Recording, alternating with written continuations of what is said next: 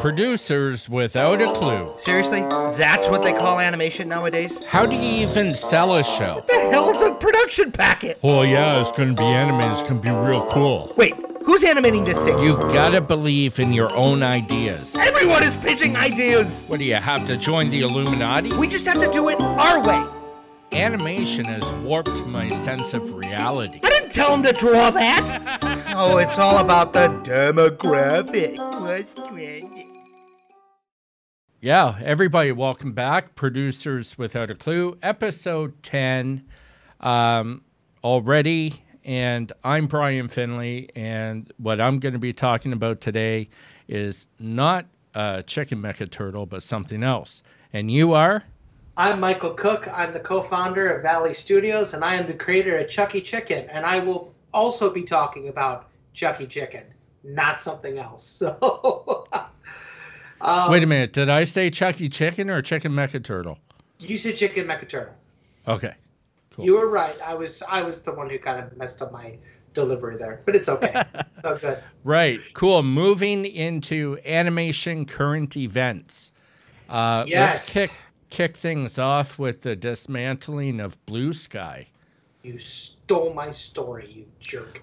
Well, it's a big story though. it's a big Yes, Disney has announced that they will be dismantling Blue Sky Studios as the recording of this uh, video. Um. What what's the date today? The February 10th. Oh, the 10th episode on the 10th. Oh my gosh! How cool is that? it's an omen. What I get? What you know, what can I say? Yeah. Wowzers! Wowzers. And look at me. I'm right, wearing now- something different other than my gray Sanibel sweatshirt today. I'm wearing a gray t-shirt over a navy blue uh, uh, I don't know what I guess flannel. I don't know what you would call this. It's like kind of like pajama shirt thingy. Wow, that got intimate. And off topic, let's circle back around and land right on Blue Sky Studios uh, being dismantled. What are your I- thoughts? About time? No, I'm kidding. Wow. I'm kidding. Wow. No, That's I mean- PWAC at. Okay, so I'm gonna I'm gonna hit folks with some shocking news. I'm not a big fan of Blue Sky. Um, you know, I never really got into Ice Age. I mean, Ice Age kind of became the the modern day Land Before Time. Let's be real.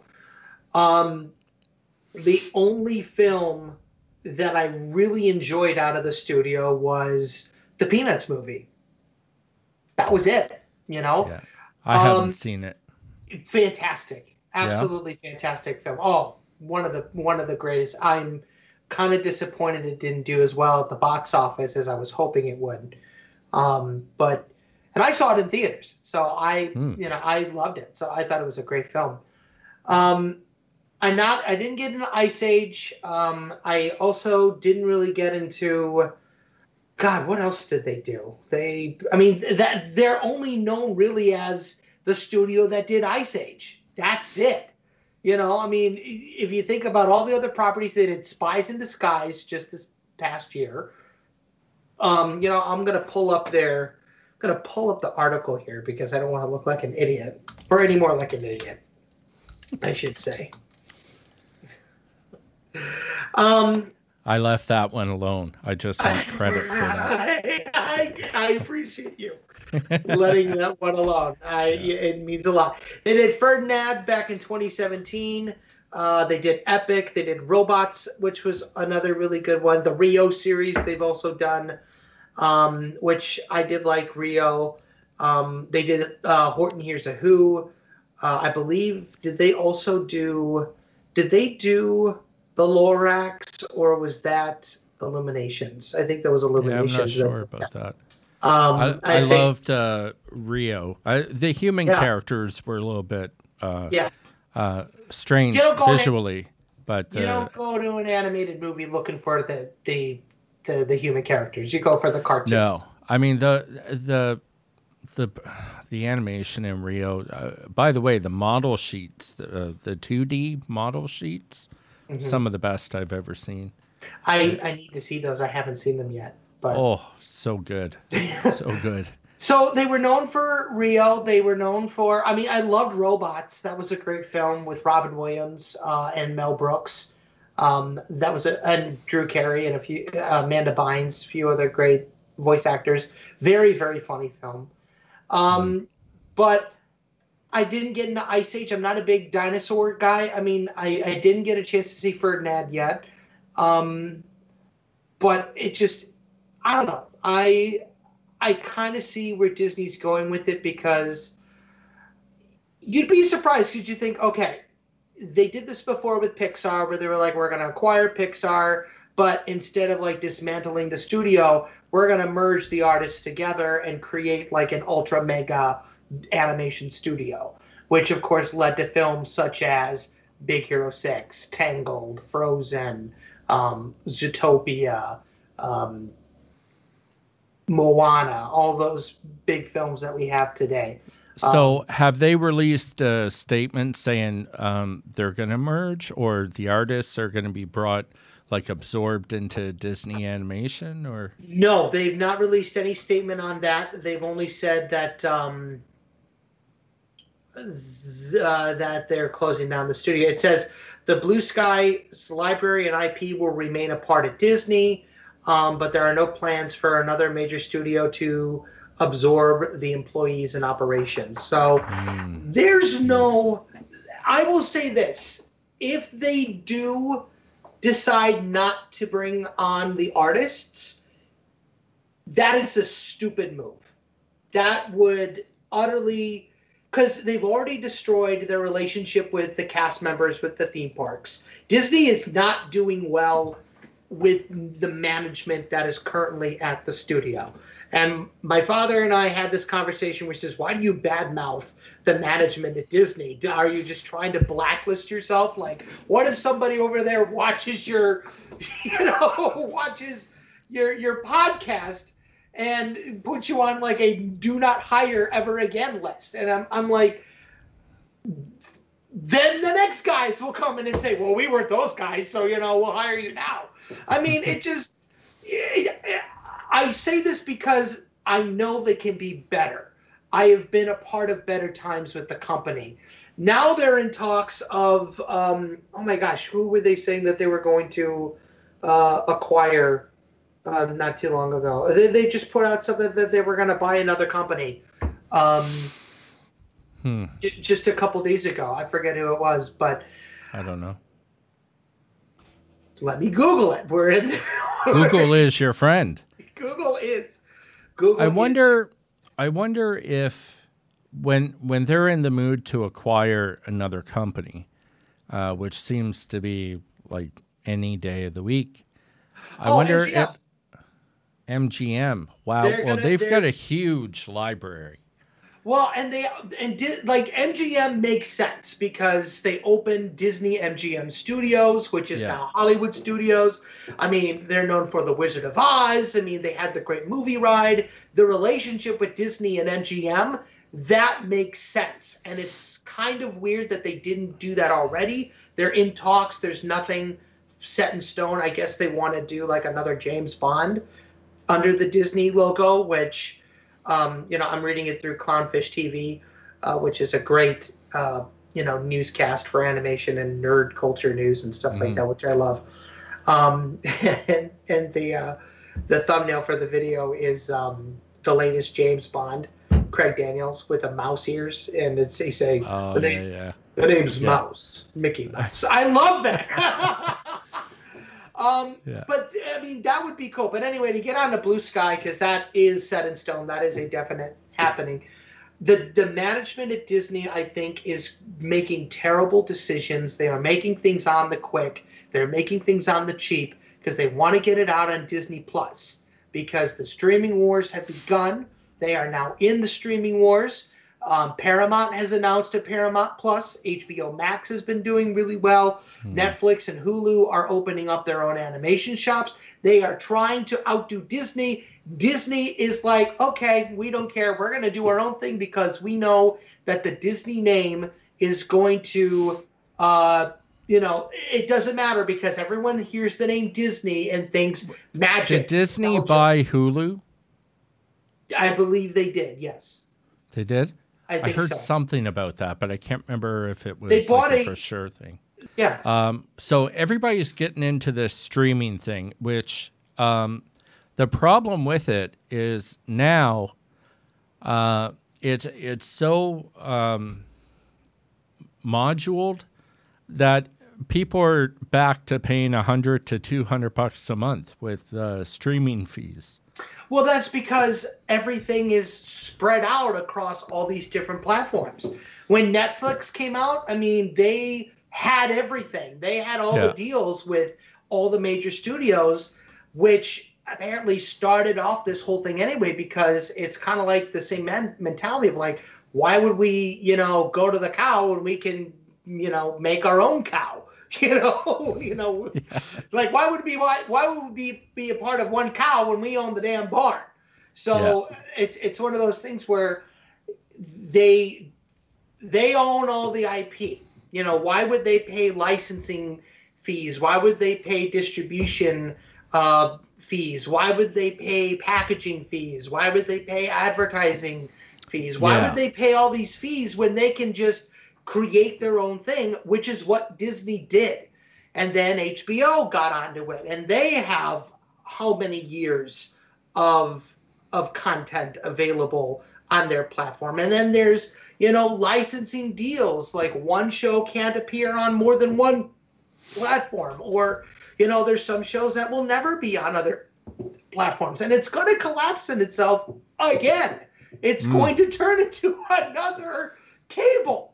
It's Yeah. going to unless there's there's you know they got the Peacock, they got Paramount. You know, I'm Well- surprised Warner Brothers isn't being like, oh, we're going to put out a WB Plus, and it's going to have everything Yeah. from you know 1902 to today. Well, I think what you're going to have is, you know, on social media, uh, you have a program like Hootsuite, yes, which is an amalgamated portal. I I feel like we're just around the corner from some startup saying, "Hey, you can get HBO, Netflix, everything through us for this need to do amalgamated." That, that that's fee. our moneymaker. We need to do that. We need to find a programmer who's like, let's do it. So Uh, sounds like a headache. I don't want that. we'll call it Cable 2.0. right? Yeah, yeah. Cable again. you know, digital rabbit ears or so. Rabbit ears. That's what we could call it. Rabbit ears. There you go. How fun would that be? I mean, that, that- we're right. I mean, they got Hootsuite. We got rabbit ears. Boom, done. Yeah. It's a great name for an app, actually. There's Actually, probably an app already named that. And Probably. it probably has something to do with porn. I don't know. I don't know. I love how we use the, the first thing with guys is just like, oh, rabbit ears. You know, must be hookers. You know, Playboy bunny. Yeah, well, it just, you know, it, it just seems like a good uh, play on words for that Yeah, brand. I would But imagine. uh, yeah, But these I artists, though, they're they're talking about five, close to 500 artists, right? Yeah. Well, Like- here's the thing. If they're willing, if they're able to go and they're able to get jobs in the industry and they're able to find, or it is not as dire today for animators as it was 10, 15 years ago. Because we have the internet, we have the resources. You know, you think of folks like Glen Keane, who essentially made his own Netflix movie uh, Mm. over the moon. You know, uh, you think of folks like you know your your good buddy James Lopez. You know, um, I wouldn't say good buddy. We talked once, and he was Yeah. super nice. Uh, but uh, I know, mean, we got yeah. I'll be his best friend, sure. Yeah. um, you got folks like Vivienne Medrano who proved that you know the internet can come together to create a pilot for an animated cartoon that then gets picked up and put onto television with A24. I mean, Yeah. it's not as dire. It's not like there's going to be hundreds of animators starving in the streets. If Mhm. anything, it just opens them up to to p- take on new projects and allow them to be um, freelancers or allow them to be a part of multiple independent studios where there are no contracts, where there are no, you know, uh, and you know, strict demands of the studio system from old Hollywood. And I think it's a beautiful thing. I think I think it's a great thing. I think it's going to be a wonderful thing um, when you know, not that they're not that they're going to lose their jobs. That's not that's never a good thing. It's never a good thing for people to lose jobs. It's never a good thing for uh, a company to be destroyed. This is Uh, you hitting Control Z Yeah, right now in much. your statement. Yes, wait, wait, wait, wait. I didn't mean that. I didn't mean that. No, no, no, no. Because I, I mean, I think of myself as an animator. You know, I got out of college. I didn't get hired to go to, a, to to an animation studio. I did my own thing. So I don't have any experience in the animation, like any professional experience in the animation world. Everything I've done is self-taught. Well, So I me, think they're like- going to be fine in terms Yeah. of I if they're good enough to get hired by Blue Sky, they are 100% super talents across Yes. the board. 100%. Blue Sky is not going to hire duds, right? No, they're not. They're not. But they- that that's not going to take the stress away from waking up one day to find out your job is done just like that.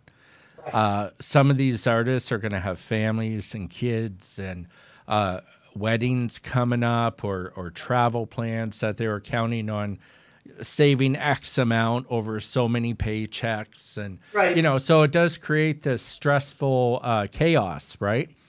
And I, my heart goes out to them because I, I know what that can be like sure. and um, you, you know it it's just the way it's the way it is and it always happens when your guard is down the most it can be down when you're feeling like god i got such a great thing here with like me when i was at disney i was like man i'm at disney i got such a great thing happening right. nothing's gonna screw this up.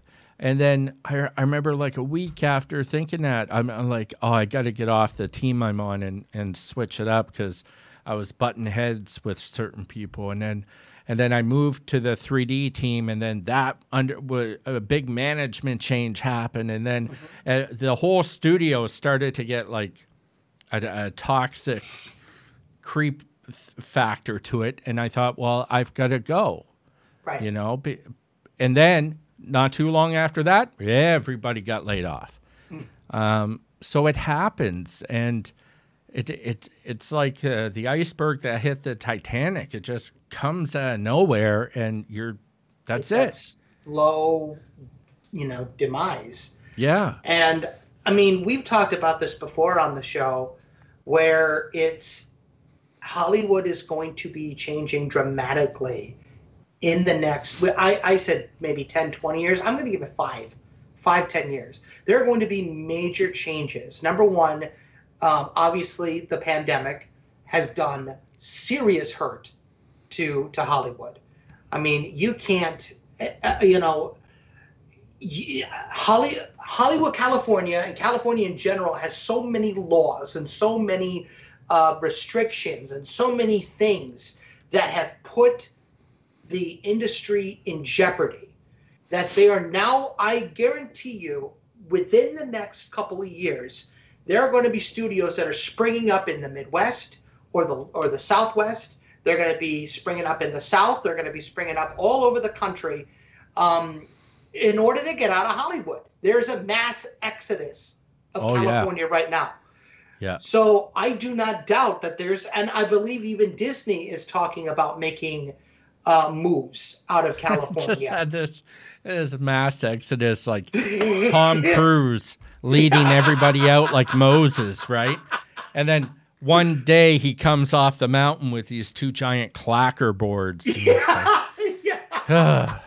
Thou shalt not uncast me. Thou shalt not cast or Yeah. like. Man, but you're right. There is a mass exodus, and I think um, I I think change is upon us. It's obvious. It is, Yeah. and what what that means for the animation industry. Uh, ironically, the animation industry is the most pliable here because people can work anywhere. Right. You know, there there's no need for a giant crane on set or whatever. There's just the imagination and the tools, Exactly. and you know, and um, I mean, Klaus had animators worldwide working on it. Exactly. We got animators worldwide working on Chucky Chicken stuff. You know, Yeah. I mean, it. The internet has opened so many doors. You know, cloud-based studios are the most successful today because you only got to worry about payroll. You only got to worry about scheduling. You got to make sure that everybody is.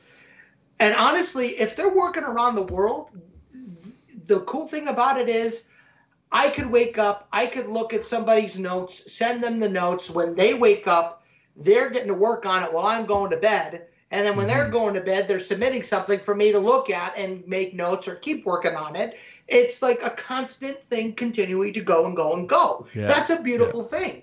So I, you know, now granted, there's something to be said about the old school brick and mortar studios having everybody in the room, feeling the energy in the room, feeling, you know, uh, and that excitement. that is a very real thing. yes. Like I can't count the amount of times I went to work in the morning not wanting to. And within 10, 15 minutes, I'm like, yeah, man, let's do it. And, Exactly. you know, we're off we go. And So- it's, the people, it's really the people that you were. I remember, I, I don't mean to cut you off, I apologize. But one thing that I remember was I sold timeshare for three, four years um, through a company called Silverleaf. They're defunct, so I can say their name now. Um, they got bought up by Holiday Inn. Um, worked at the Fox River Resort in Sheridan, Illinois. And I dreaded every morning going into work. Um, not that I didn't love the resort that I worked on, not that I, you know, not that I, the job was mundane. It was a sales job, obviously. So, you know, high stress, high intensity, you know, low pressure sales on my end. I just had to tell them the program and I had to show them around the resort and ask them to buy and then turn it over to a manager, you know. Hmm. But you still got to gauge the room with those people. You got to figure out, you know, who you're talking to on the other side of the table. So probably within two or three different tours, you know, your day could either go, oh my gosh, I'm having a spectacular day. It doesn't matter if I didn't make a sale, you know, because I just made a new friend today. All the way to, oh my God, please kill me. Why do I have these people? Why am I talking to these negative, evil people? Like, this is just ridiculous. You know, and even the, you know, we joked because we felt like we were in prison working at uh, the resort because all of us uh, had a great camaraderie because we felt like we were inmates. You know, we were. Yeah. And when they called your name, it was like you're getting out on bail, and then you're going straight back into the slammer when you're done. So it was it was a very interesting, uh, you know, kind of dynamic. But you're 100 percent right. It it's the you know the camaraderie that you have amongst the people. I'm talking. Yeah, it it'll really get you through a tough day. If Yeah. You know, if you're just up front, you let your team know, listen, I'm down today. Uh, you know, somebody say something funny. Yeah. You know, because Oh, yeah. you got to get the engine going. You got to, you know, and after a few jokes are swapped around, the creative juices start going, and then you're feeding off a, a bad idea this person had, but you add this to it, and and then so and so takes it and molds all the ingredients into this awesome idea, and then everybody's working on it. Right. It's really cool when that happens. Now, how does that happen virtually through, uh, you know, the the magical internet? Well, you can feel very alone when you're just stuck with a Cintiq like I've got in front of me here Right. you know and you know the, it's, the big thing is uh, discipline you know do i gotta i gotta keep working for the next four hours averaging this amount of drawings per 15 minute chunk if i'm gonna hit my deadline however season three of sabrina just came out and it's right there it's right there Play it in the background and then go back and watch it later. well, you can try that. But when you click over to see a really awesome part, you're like, oh, well, I wonder what happens next. Uh, You you're right. know, and right. so I I do hear from a lot of artists they find um, being disciplined at home a challenge. Uh, versus in the studio, you already show up in the mindset of I have to work. Right. There's no freedom there to sprawl out on your bed with Doritos all over you and just nah Netflix. Right. At that So- point, you're a YouTube animator. Not to give any credit to any YouTube animators Wow. out there. No, I'm pretty sure that's exactly what you just did. Pretty sure. Let's be real. I mean, there are amazing folks out there who do amazing work at home, and they're they're living the dream. Like they don't got to put on a uniform. They don't have to get showered in the morning. They can literally go to their computer, sit for 12 hours a day, get up for food and bathroom breaks, and then they're good. They get their quota. They get a video done. They get it uploaded. You know, they, they, they are living the dream. You know. Yeah.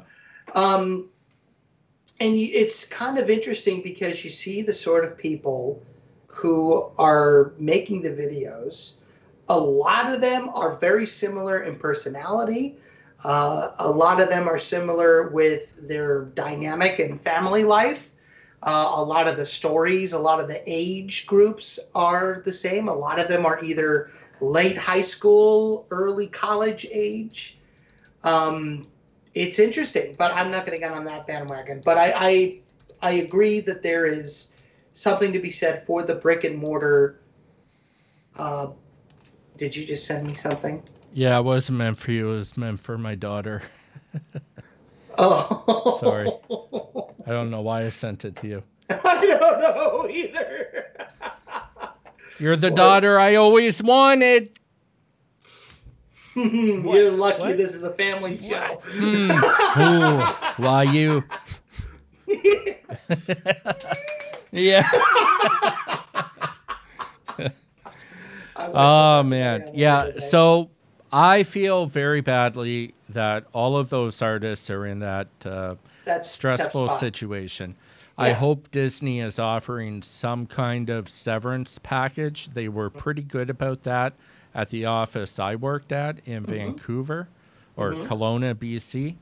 Um, but uh, you know, I, I don't know if each um, each place is. Uh, I, I mean, the mouse is the mouse, and they do tend to have a general way of managing staff and, And firing staff and. Yeah. So I hope they get some kind of severance so that they've got a little bit of a cushion while they're assembling their portfolio and just moving on to the next chapter. I do Um, too.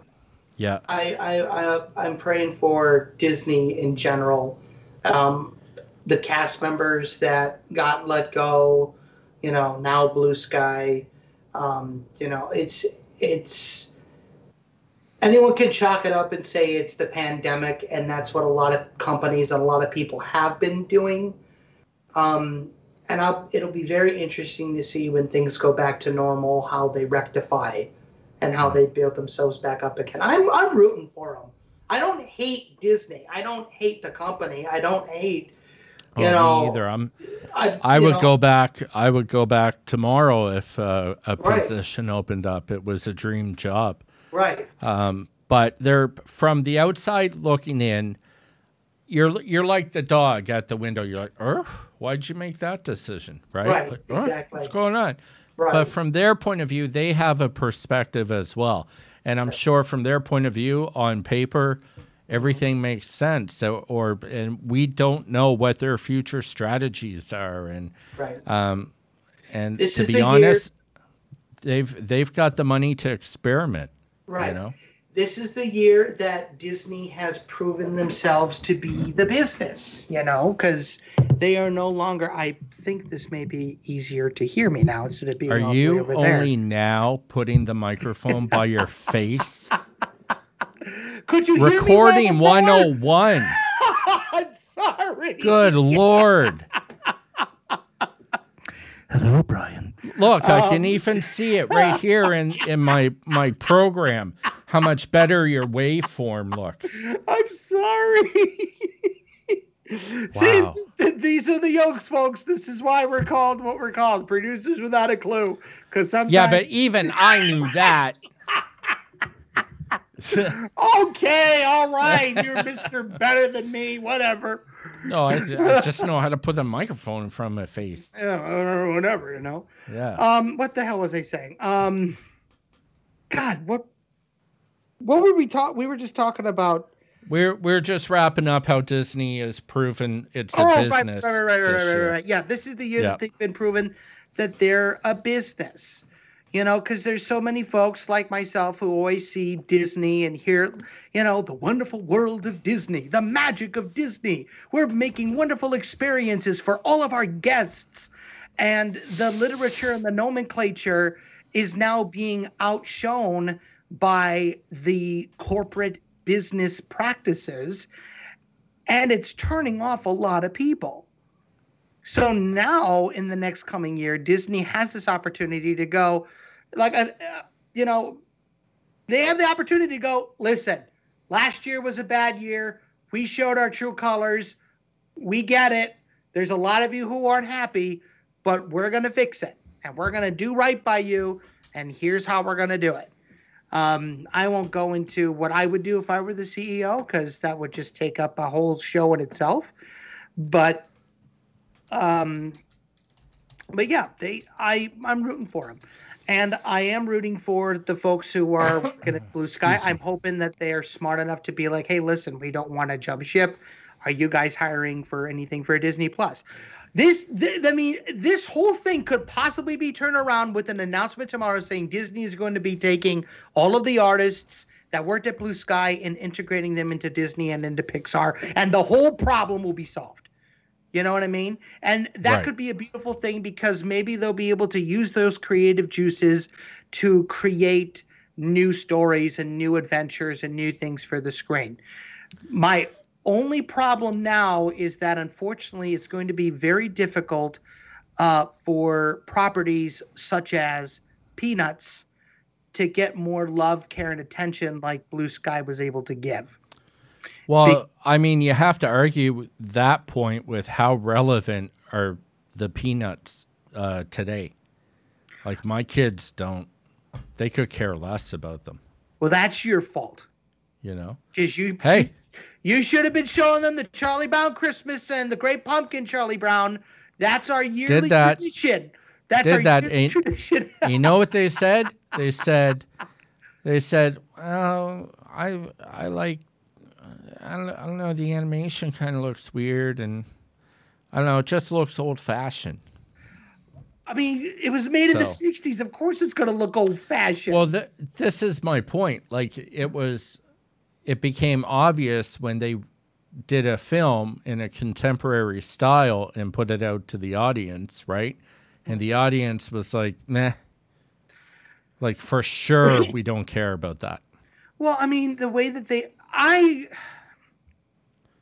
I don't want to. Now, does- does that mean- get does- back on my soapbox? But Does that mean uh, in 10 years it won't have a huge cult following? No.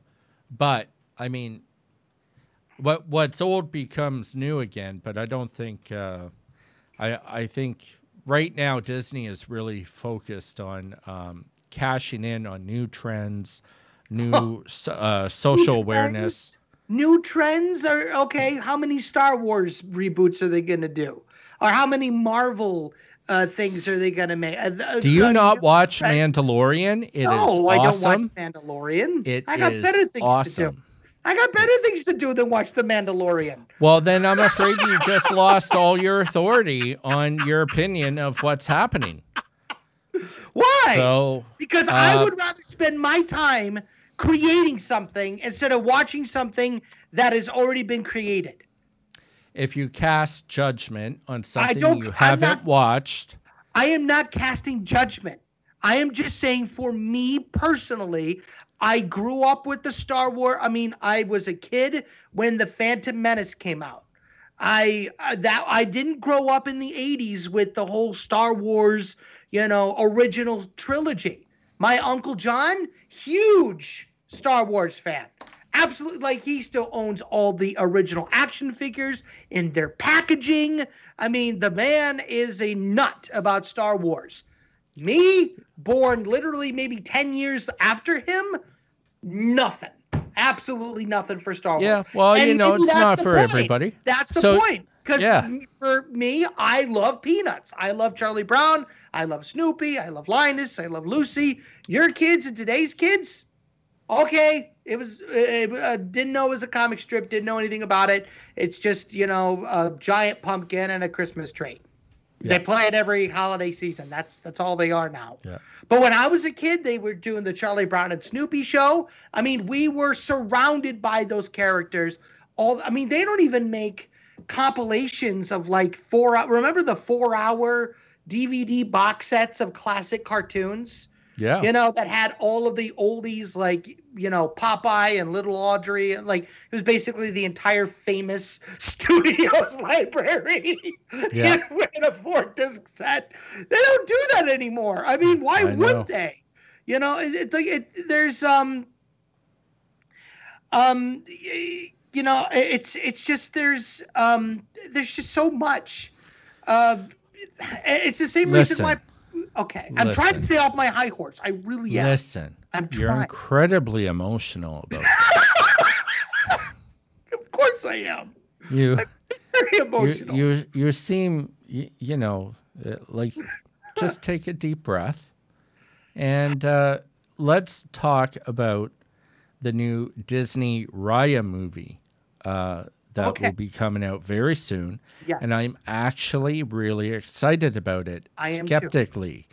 I'm excited about it because I was very excited about Onward, and then I found I was falling asleep during it, which might have something more to say with either my age or when it came out, I was in a deep depression. So Maybe you should watch it now and see how you. I, I have rewatched it several times and I still fall asleep uh, at certain points.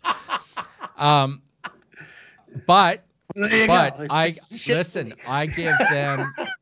It's it's still on my preferred watching list because it's different, Okay. right? Like it's not. Uh, oh, we're gonna we're gonna remake The Lion King again, right? Or Mm-hmm. you know, live action Aladdin. It's not a, a rehashing. I I don't feel like I'm chewing cud.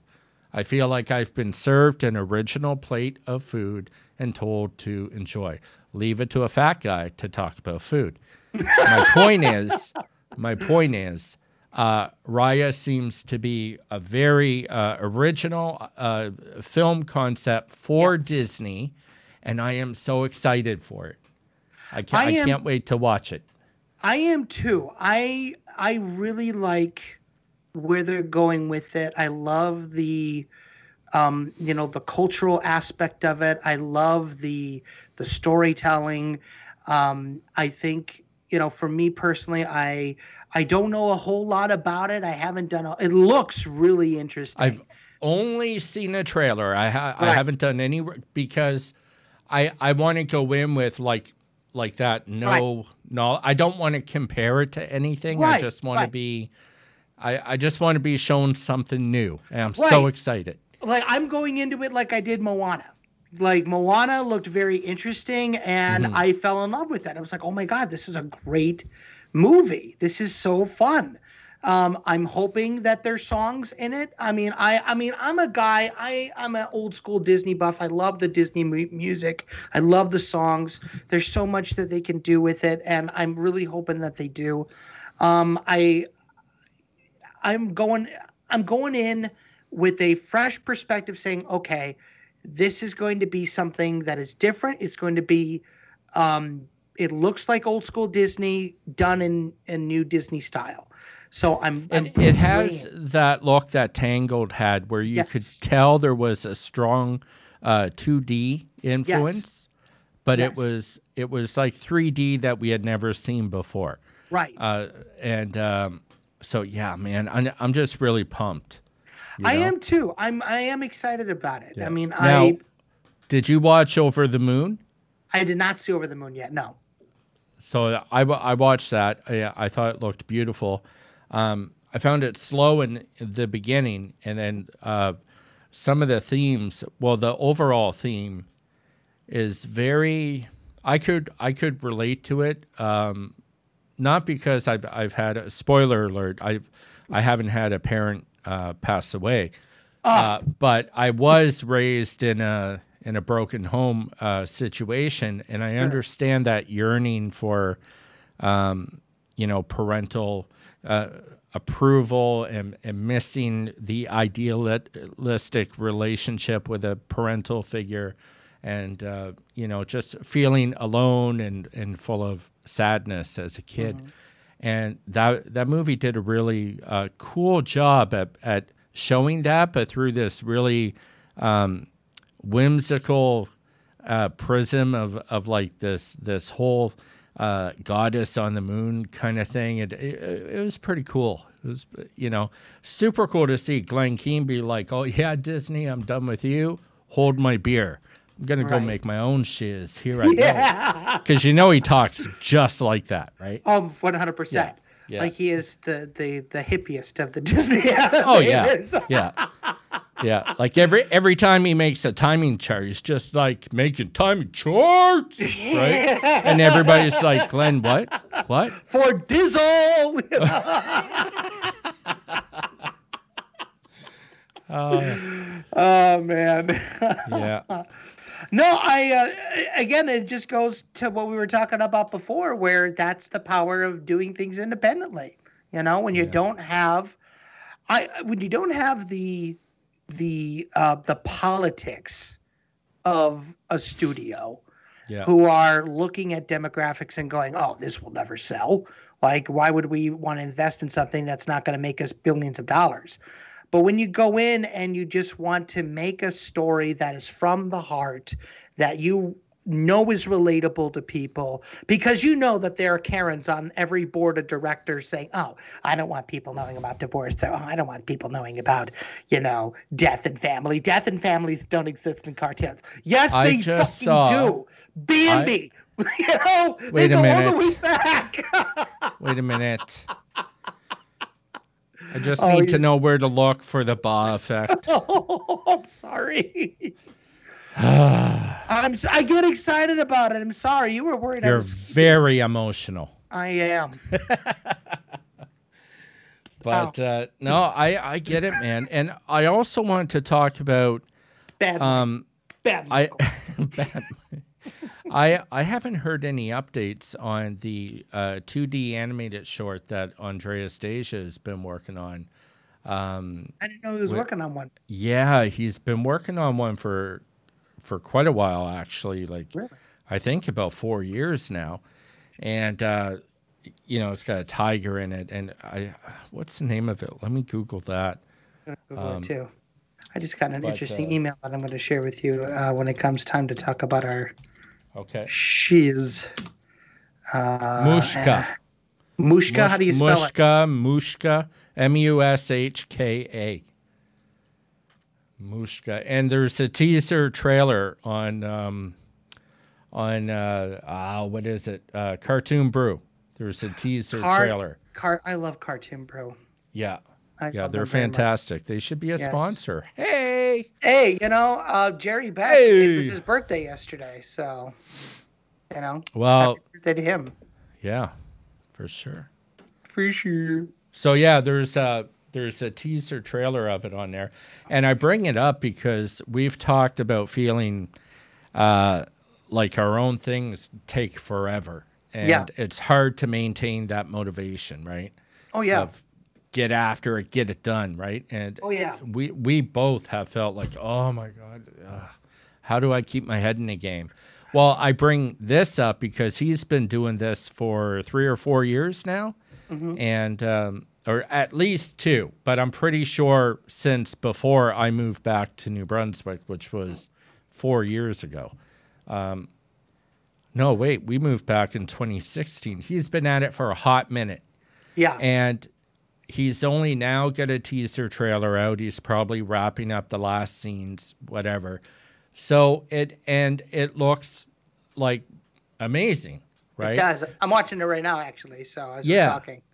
So it's a really wonderful nod to traditional animation techniques. He doesn't spend a lot of uh, time and energy on doing a super clean cleanup line. He's Right. letting the animation drawings breathe on their own, and much like uh, the Xerox effect we got in 101 Dalmatians or Sword and Stone, Or you know. Jungle Book or something like that. Yeah. Yeah, so it, it's uh, it's wonderful, and I'm I'm so happy for him that uh, it's almost ready to be put out there. I can't wait to watch it.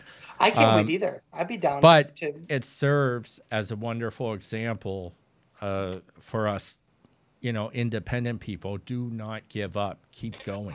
Oh, oh, one hundred percent. And I think the ultimate story of that is the late great Richard Williams.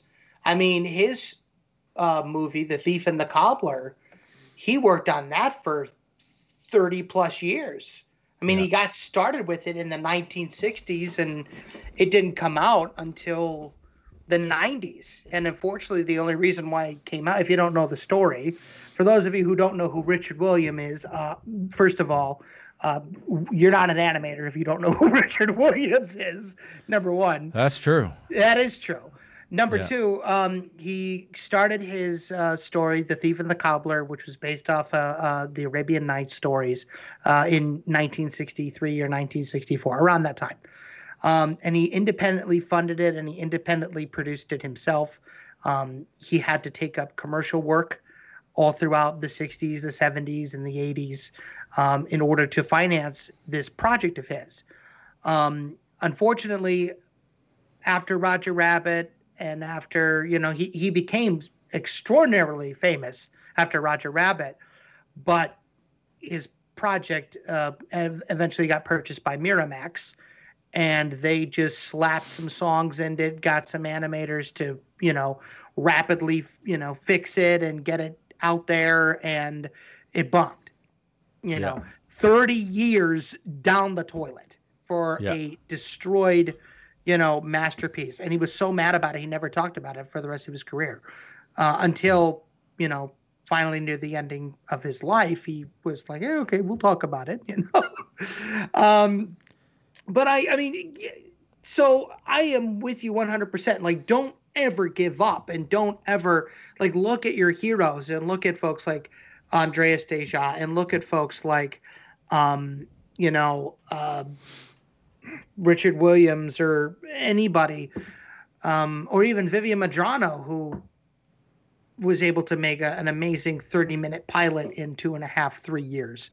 You know, I mean, it just don't ever give up. There's no reason. If you give up, you ne- your heart was never in it to begin with. So Yeah. if it's so easy for you to give up on it, then then don't even pursue it. As far as I'm concerned. Truth. Truth bombs. So Um, okay. Well, speaking of not giving up, let's move on to our. Uh, this has been one heck of an interesting show today. well, uh, yeah. I mean, you really went off on Disney pretty good. I Um, don't. Okay, let me. Oh, all right. Yeah. No, If no. We're were- we're just gonna let it. We'll let it be. As no, I'm is. gonna. No, no, no, no, no. I'm gonna get down off my high horse, and I'm going to say this. I'm so editing everything out that Mike's about to just say. You better not. I will. Go ahead. I, Go I will ahead. flag the episode. one brief one brief redeeming statement. Take it away, Michael.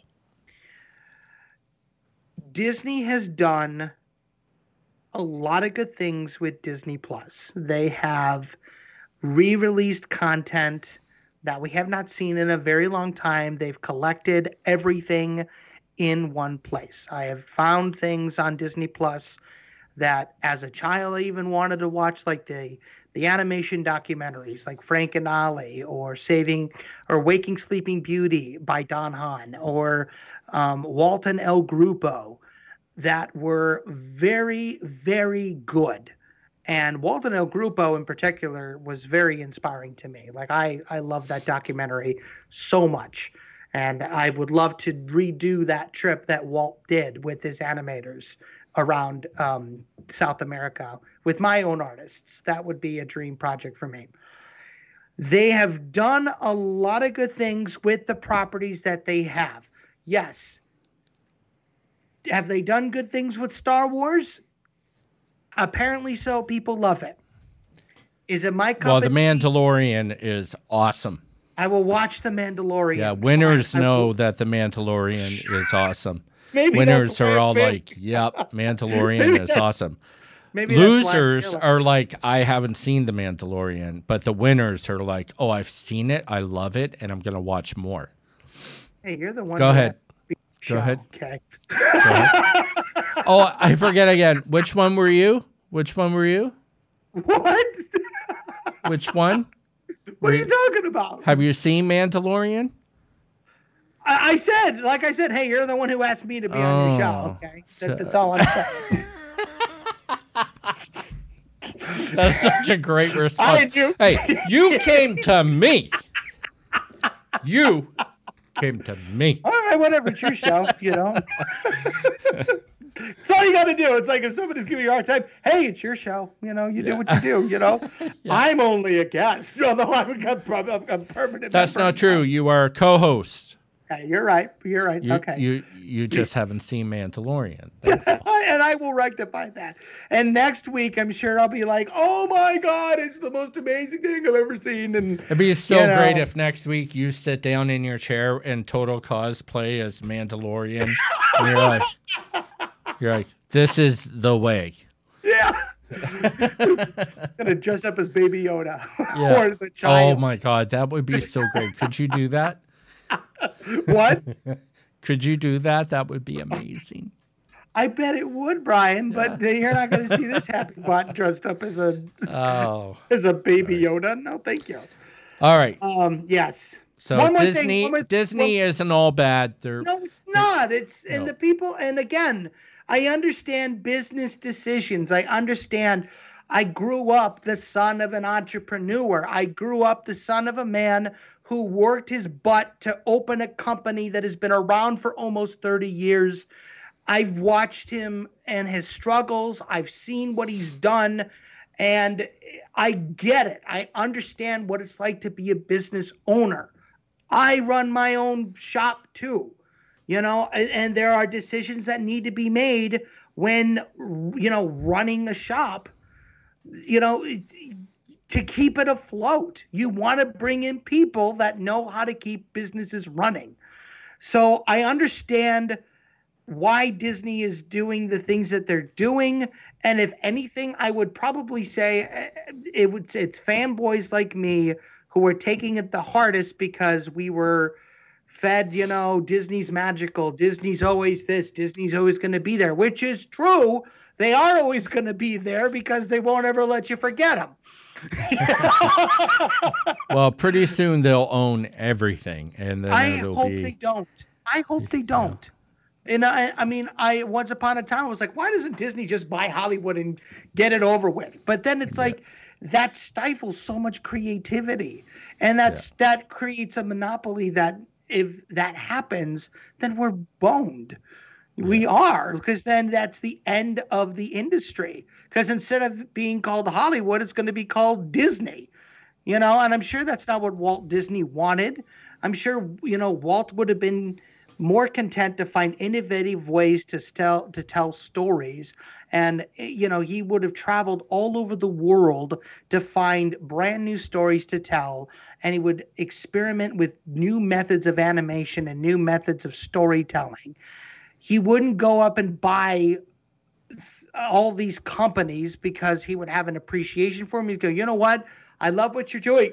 Let's collaborate. He would have been Stan Lee. Let's go collaborate and make a Star War, uh, a Spider-Man movie, you know, or George. Let's go, you know, make a uh, an animated Star Wars, and let's do it this way. Let's combine our technologies.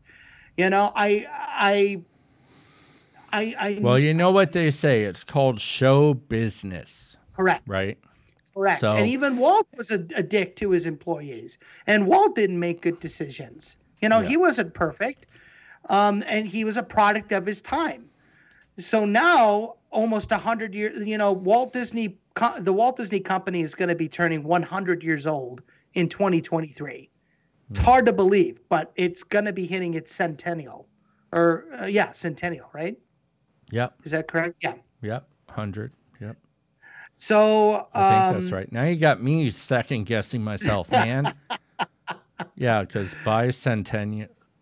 Yeah, centennial. Yeah, yeah. So Yeah. because the bicentennial was 200 years. So yeah, so centennial Yeah. is its first 100 years. Yeah. So All right. it's a, let's yeah. let's move it on. let's Fine, let's whatever. let's move it on because we're Can I we're- redeem myself? You redeemed yourself, man. I Uh, think you everybody everybody knows. It, it's a very natural feeling when you, when you hear about, you know, business decisions that you can't make heads or tails out of, and it it doesn't seem to to jive with what the Disney brand is or a corporation's brand that you grew up loving, right? And then I you're got my like, point. I got my point. Here's my point. Okay. Okay, Disney knows, I mean, Disney is built on animation. Here's my point. They have all the money in the world to make animation and to make it the right way, to put in the time, to put in the energy, to put in, um, you know, the amazing resources. And not only that, they've proven that they can do it.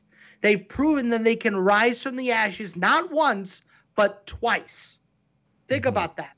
You know, It- going all the way back to 1937 with Snow White and the Seven Dwarfs. Everyone said that Walt couldn't do it. He did it. Flash forward to 1989. People thought that Disney was dead. Little Mermaid came out, wowed everybody. Beauty Yeah. and the Beast, first animated film to be nominated for Best uh, Picture at the Oscars. You know, all of a sudden things started to go down. What happened? Frozen came out. So we've gone through this two times. yeah. You know, and here's the thing: like the quality of the films. Is Frozen the redeeming film? Well, that was the one that made the most money for them. I don't think it's the most. I That think pretty big film. Yeah, I would say Yeah. Tangled was probably the one that kind of turned Disney on its head. Because before that, it was what Chicken Little. Like that was what they were working with. you know, Meet the Robinsons. Well, the, yeah, and Princess and the Frog was supposed to be the big rebirth, Right. and And then they did Winnie Yeah. the Pooh, and they didn't do any advertising for Winnie the Pooh. yeah, You didn't. You probably didn't even know they had a 2D animated Winnie the Pooh film in 2000. I did. I but I haven't. I haven't. Like I've You seen. haven't seen it, I, I've seen the old one. but you didn't see the new one, did you? No, no. Why I, not? I, I saw pencil tests of it. Okay. Yeah. You know, and it's all by all the same guys that we love and adore. So why did we not go see that? It's a good point. It's a good point. You If we want to- point. If we want to show our love for not just the animators, but 2D animation itself, we should be go. Okay, I want to say one more piece of news real quick because we got to talk about it, and then we'll go into our stuff. Okay. The the new Miyazaki film, the new Studio Ghibli film that came out, Earwig and the Witch. Don't know anything about it. Okay. Um, it's their very first CG computer animated film. It's actually being directed by Hayao son, hmm or it's been directed. It's out. Came out on HBO Max. Um, it's based off of a, a popular children's book series uh, from England uh, called Earwig and the Witch. It's not doing well. it's really not doing well. um, they're saying Yeah, that and it goes to show you. I mean, there's a massive fan following there, right, but if it's not gelling with people, right. there's Well, a reason. Well, here's here's what's interesting about it because I've done a little bit of research on it. Um, Hayao Miyazaki is extraordinarily tough on his son, like super tough. Like he is pretty much sink or swim. So much so that nobody from the old guard, like nobody who's worked on any Miyazaki film before this one, worked on this film. It was an entirely brand new crew. Wow.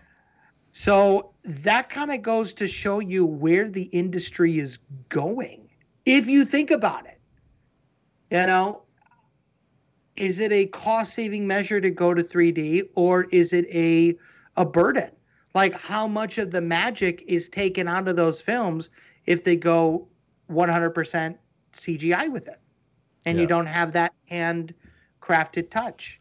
I can give you the, the the factors on it right now. I mean, it it's not doing well at all. It's Earwig and the Witch. All right. Well, we we don't need to kick a guy while he's down. 30, You know. 34% on Rotten Tomatoes, 45% on Metacritic. I mean, the film is not doing well. I I haven't seen it. I I can't offer an opinion either way. I give him credit though for trying to come out of it from his father's shadow. I do too.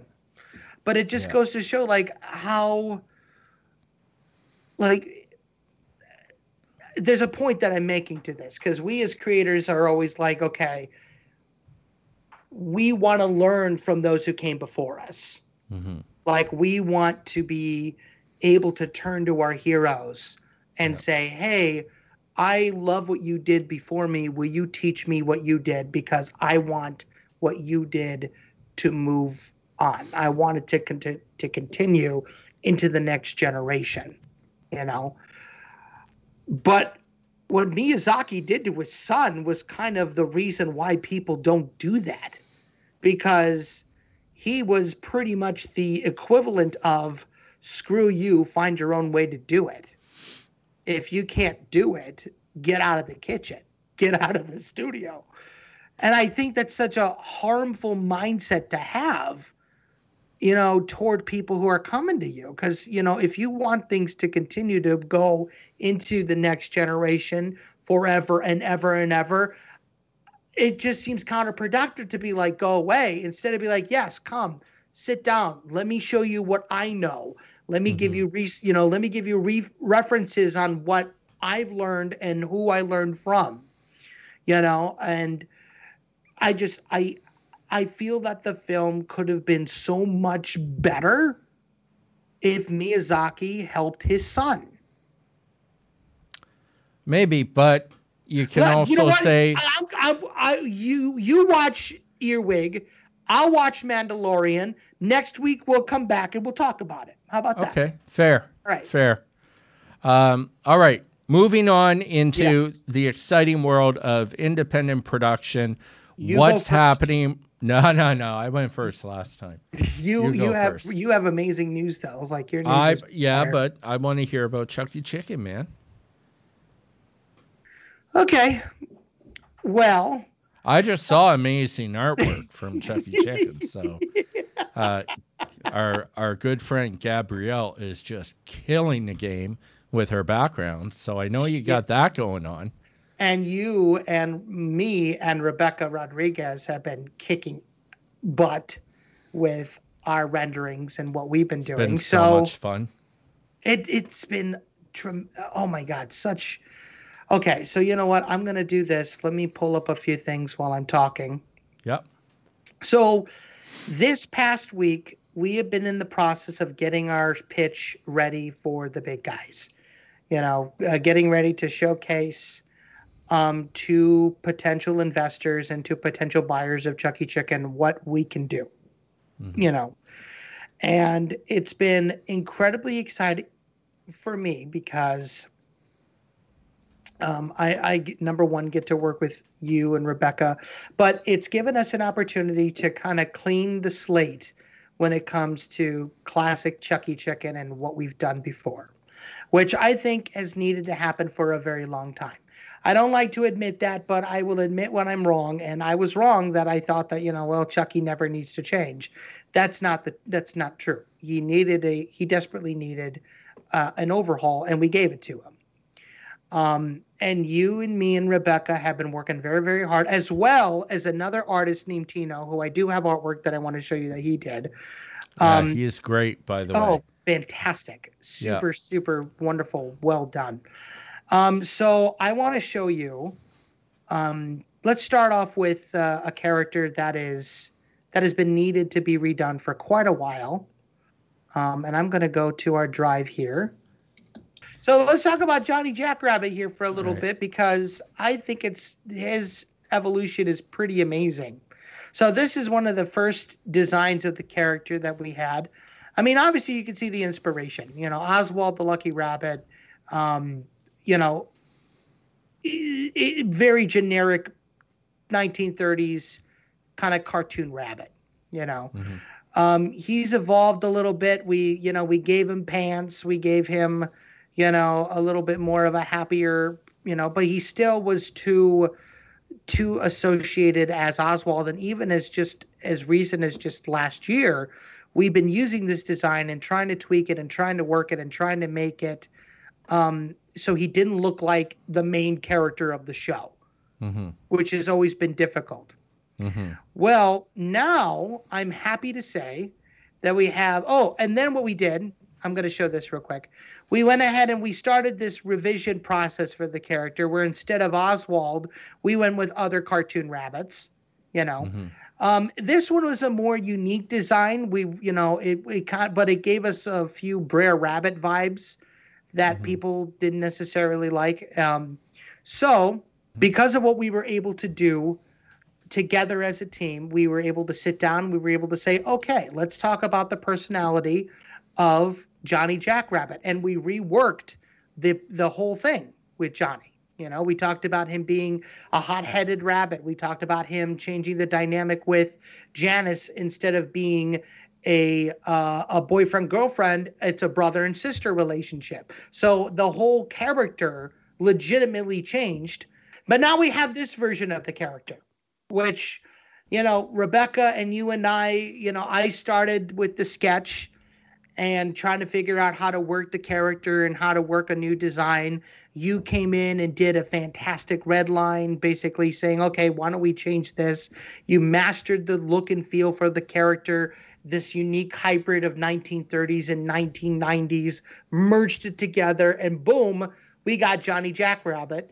And then Rebecca went in with her amazing coloring and ink and paint skills and just turned this rabbit into a character Yeah. that is completely different than anything that we've done thus far. But he was really the first one that we were just like, okay, this is super cool. Like, I love what we're doing here. And that to me got me excited Mm-hmm. because now it's, I want to go back and do it with all the characters, which we're Yeah. doing, which Yeah. we're doing, which is super exciting. So the next character that we worked on was Luca Bacon. So we were talking about, so again, we got Johnny, we got Janice, we got Luca. Like all these are the characters that we're going to be talking about that we have done today Mhm. so far. So Johnny, again, the same sort of thing that we were talking about. He looked to Mickey. Janice, we totally repurposed her. This was actually the original design of one of the bunny kids, but then we aged the character up to become Janice Jackrabbit as um, Johnny's girlfriend instead of wife.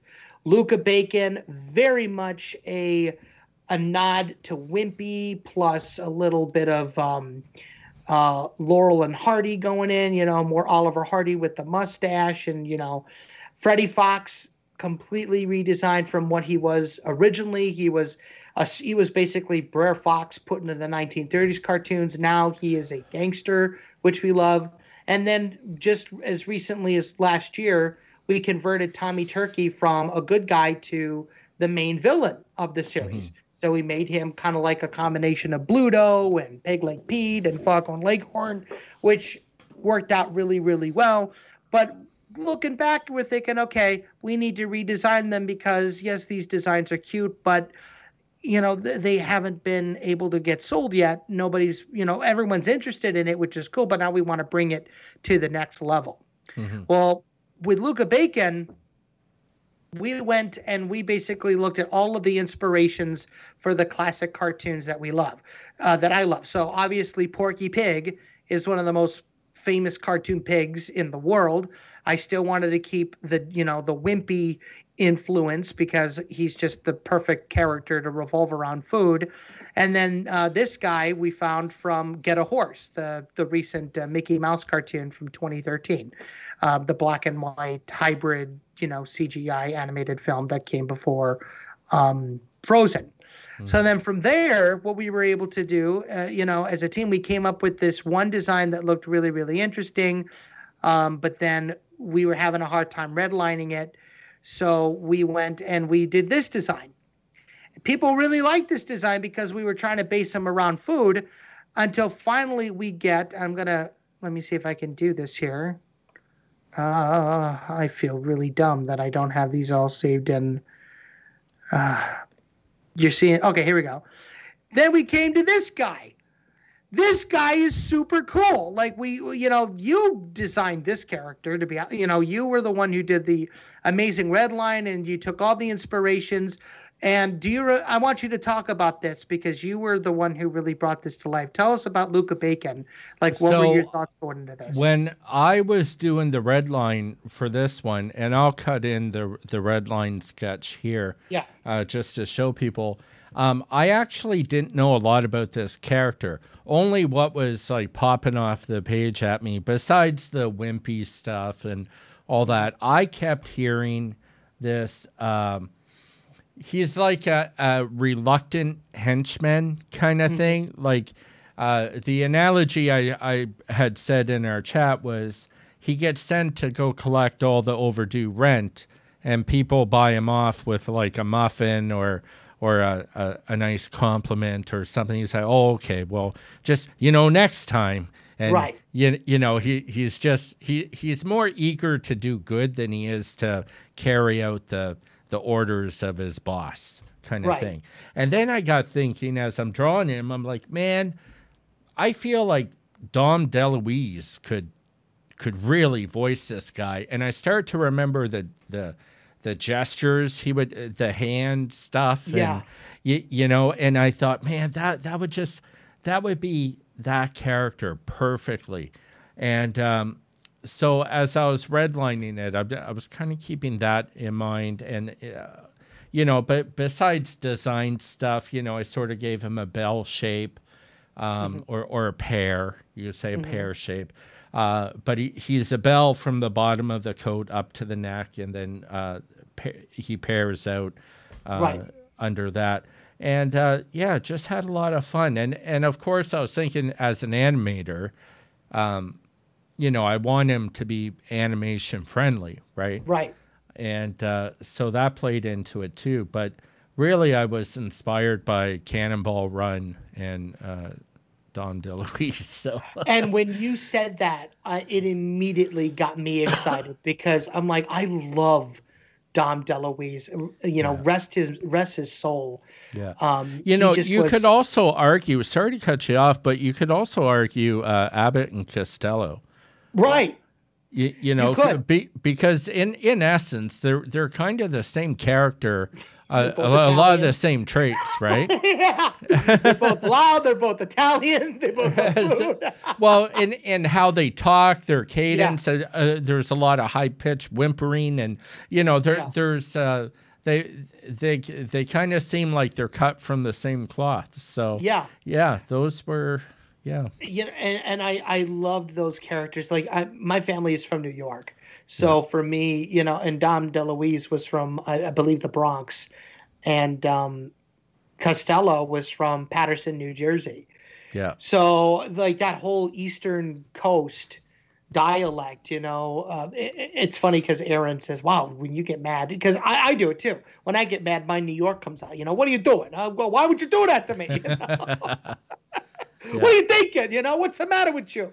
Yeah. So I, when you said that, it, um, I'm gonna go into just keep that in mind because you really inspired me with this design, and then of course, Rebecca came in and just did wonders with it, absolute Oh, yeah. wonders. I love what she did with with the character, and I just I I couldn't help but just she's got such a gift for reading my scribbles and and putting really in does. like like like no no it's it's like it reminds me of of when I'm talking to somebody I start rambling and my wife will be like this is what he's what he means you know and deliver the clean point right right. and uh, so Rebecca did that with all of the red lines I sent back to you guys and oh, she uh, did, and she did it so beautifully. yeah God bless her Like, she God bless her. Yep. And so another character that we did that we talked about was um, Janice Jackrabbit.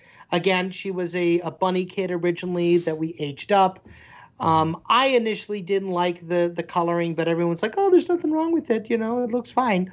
But then Rebecca comes along in that tone of voice with that pitch. Yeah. She didn't change a whole lot. You know, there was a little bit of change to her, but she was refined a little bit more, cleaned up a little bit more, brighter colors in the shirt. I love, you know, and Rebecca did the main sketch, and then you came and re- redlined it, and then she colored it. Mm-hmm. I'm excited for what we're going to do with Johnny and Janice because, in, again, instead of being, because we had that meeting where it's like, you know, do you have too many couples. So we changed one of them to a brother and sister dynamic. Mm-hmm. So I'm excited to see what these characters are going to do. Yeah. Um, now, what really one thing that I love and adore about the team is the fact that we all come from different, um, excuse me, different walks of life and different, uh, you know, different uh, people can come and join and be a part of the fun and do some really neat things. So I want to show you this. We have a new artist on our team named Tino. I don't know his last name yet, but I will figure that out for next time. And I gave him the characters, and I'm like, I want you to come up with some sketches for the characters. And then you guys said, you know, do different poses with these guys, which he did. And obviously, they're not quite on model. You know, there there are some things about them that are wrong. Um, that you know, I went back with him and I showed him how to fix and how to you know do the right way. But this guy, I we really liked what he did with Tommy Turkey. I really loved what he did. Yeah. with, with Bring up the the turnarounds he did. Oh, I'm going. Yeah, yeah. yeah, because they were awesome. There we go. Look at that. Oh, Very yeah. nice job. Yes. Very nice job. A few minor job. things, uh, but really solid work. But then he, but then get this, he then went back and then he did a color version of it. What? I haven't Yeah. even seen that. Oh, I know. So there you go. Here's some new stuff for you to check out. Look at this. Love it. Look at this. Like how amazing. Now, obviously, he didn't do the colored lines. He Yeah. did just the straight colors, which is okay. But he took what we did with, you know, his character design. Mhm. Again, I'm just going to show it for reference. Like here's his initial sketch Mhm. that he did. And then here's what we were able to base off it. And this fits the character so much better now. Yeah. So much yeah. better. I am so excited to see this guy in motion and to see him moving and to show this to our team when Yeah. all is said and done. I have him doing turnarounds for all the characters, just Awesome. just so you're aware. And Awesome. I have another I have another one to show you today, which I'm super excited about that I just got.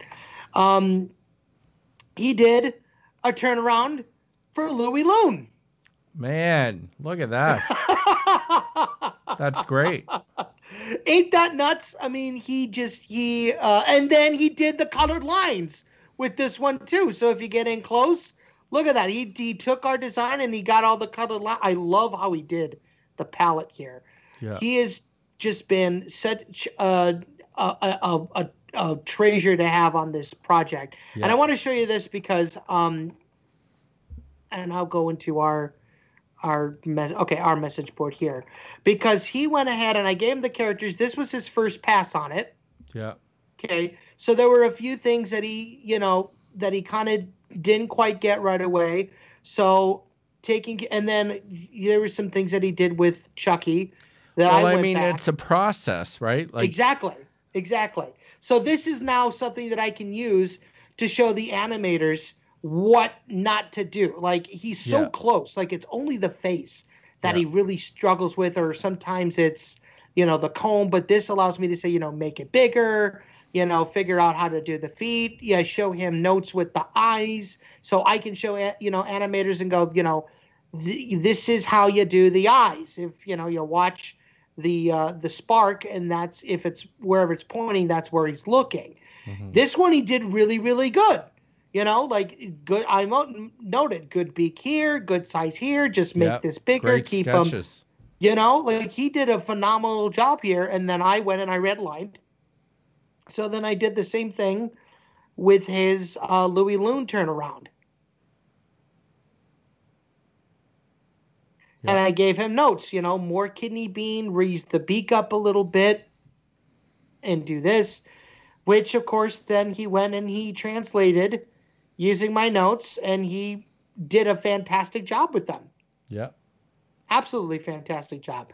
So he has been such a tremendous find to the team. I mean, we're I, I'm so excited for what we're doing. I cannot wait to see. I gave him uh, Luca, Johnny, and Janice to do turnarounds for. I cannot wait to see what he's going to do. But then because I was so inspired and with everything going on, I decided to do this as well. And I'm going to show you this here. Um, okay, here we go. Where? Oh, I better go to videos. Uh, I, I think I have to go to the YouTube studio here because it's not a public video for everyone to watch.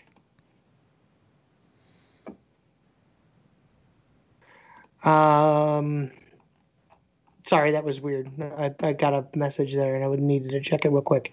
Okay, here we go. So years ago, I did what's known as a, a headcanon video. This was something that I was inspired by uh, Vivienne Medrano. And You I'm can't gonna play pull- this. No, no, no, no. I'm not going to. I'm Yeah. not going to. It- like the audio, they'll they'll ding a song copyright. They will. Yeah. Well, th- uh, this isn't supposed to be something for monetization. Like this is supposed to be internal, and this is something that's supposed to be shared for the community. Because I'm going to show you this. Yeah. Uh, I was inspired by um, Vivienne Medrano. Okay, because she did this five years ago. She took. Um, Turn the audio off. yeah. Well, I mean, you need the you need the I audio, but can't play basically. Can't play it. No, no, no. I understand.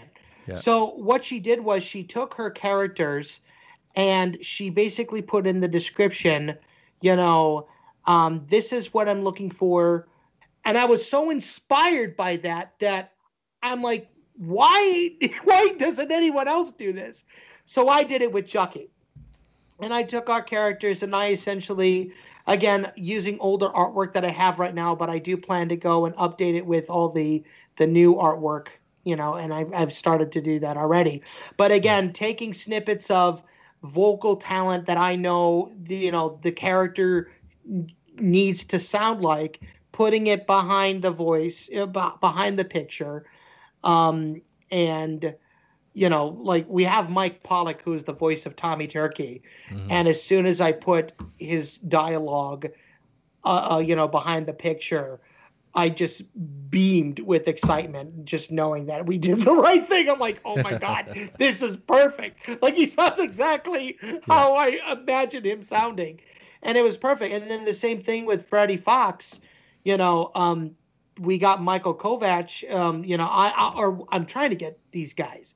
That's the other thing too. That's exciting because we can take snippets of like some of their work that they've done and we can do animation tests which i would really like to do to showcase to these guys hey we know that you are perfect for this character. Check out this animation test that we've done with your voice. Mhm. and you know we can talk about it. And then i put dom deluise in front of luca bacon and i was just like oh it's perfect! It's exactly what we need! Yeah. and uh, like i i absolutely love and adore the work that we've done so far this week and then i'm going to go ahead and showcase um this here so this is the background for the latest Chucky cartoon that we're working on, Carolers the Clucking, Mhm. and this is Tommy Turkey's apartment coops and Tommy Turkey's home. Mhm. So it's it's all one color right now, but you were so impressed about it. I mean, you're you're spearheading this, so go ahead and talk about it for a little bit. Well, I mean, I I provided uh see when I storyboard, I tend to do the background design as part of the storyboard process. So I ended up designing the background for this. It was a rough uh, storyboard sketch and sent it off to uh, Gabrielle, and uh, or is it Gabriel? What does she prefer? Gabby, uh, Gab- Gabby, Gabby, yeah, Gabby. Gabby, Gabby. I apologize, Gabby. That's okay. Um, so and she did this wicked cleanup of it. Uh, it's ready for paint. Um, she's finalizing the foreground. If you can go back to the foreground, so she's gonna do a nice uh, cleanup line on the foreground there, and then uh, you know off to the races with painting. And I mean, she did such a great job on the living room scene. I don't Yeah. see why she won't do such a great job on this one. I um, know. Yeah. So I'm, ve- she- I'm she very just- excited. she's taken this and, and ran with it. So now the challenge going forward is taking these designs and making finalized versions that are not Christmassy. so that'll be the next challenge that Yeah. we have. I want to showcase. Uh, we, we we haven't really talked a lot about him on the show yet, as much as we really should, because this guy, um, Andrew, has just been a phenomenal asset to the team, and I want to showcase this if we can. Mhm. Um, this scene that he's done. There's not going to be audio because I'm hooked up to the microphone here or to to the the headphones, but I want you. I want I, you know I want you to see what he's done recently. I don't know if this is even the most recent version, but I think it is. I think Okay. it was, yeah. so Andrew is working on the in betweens for the front caroler.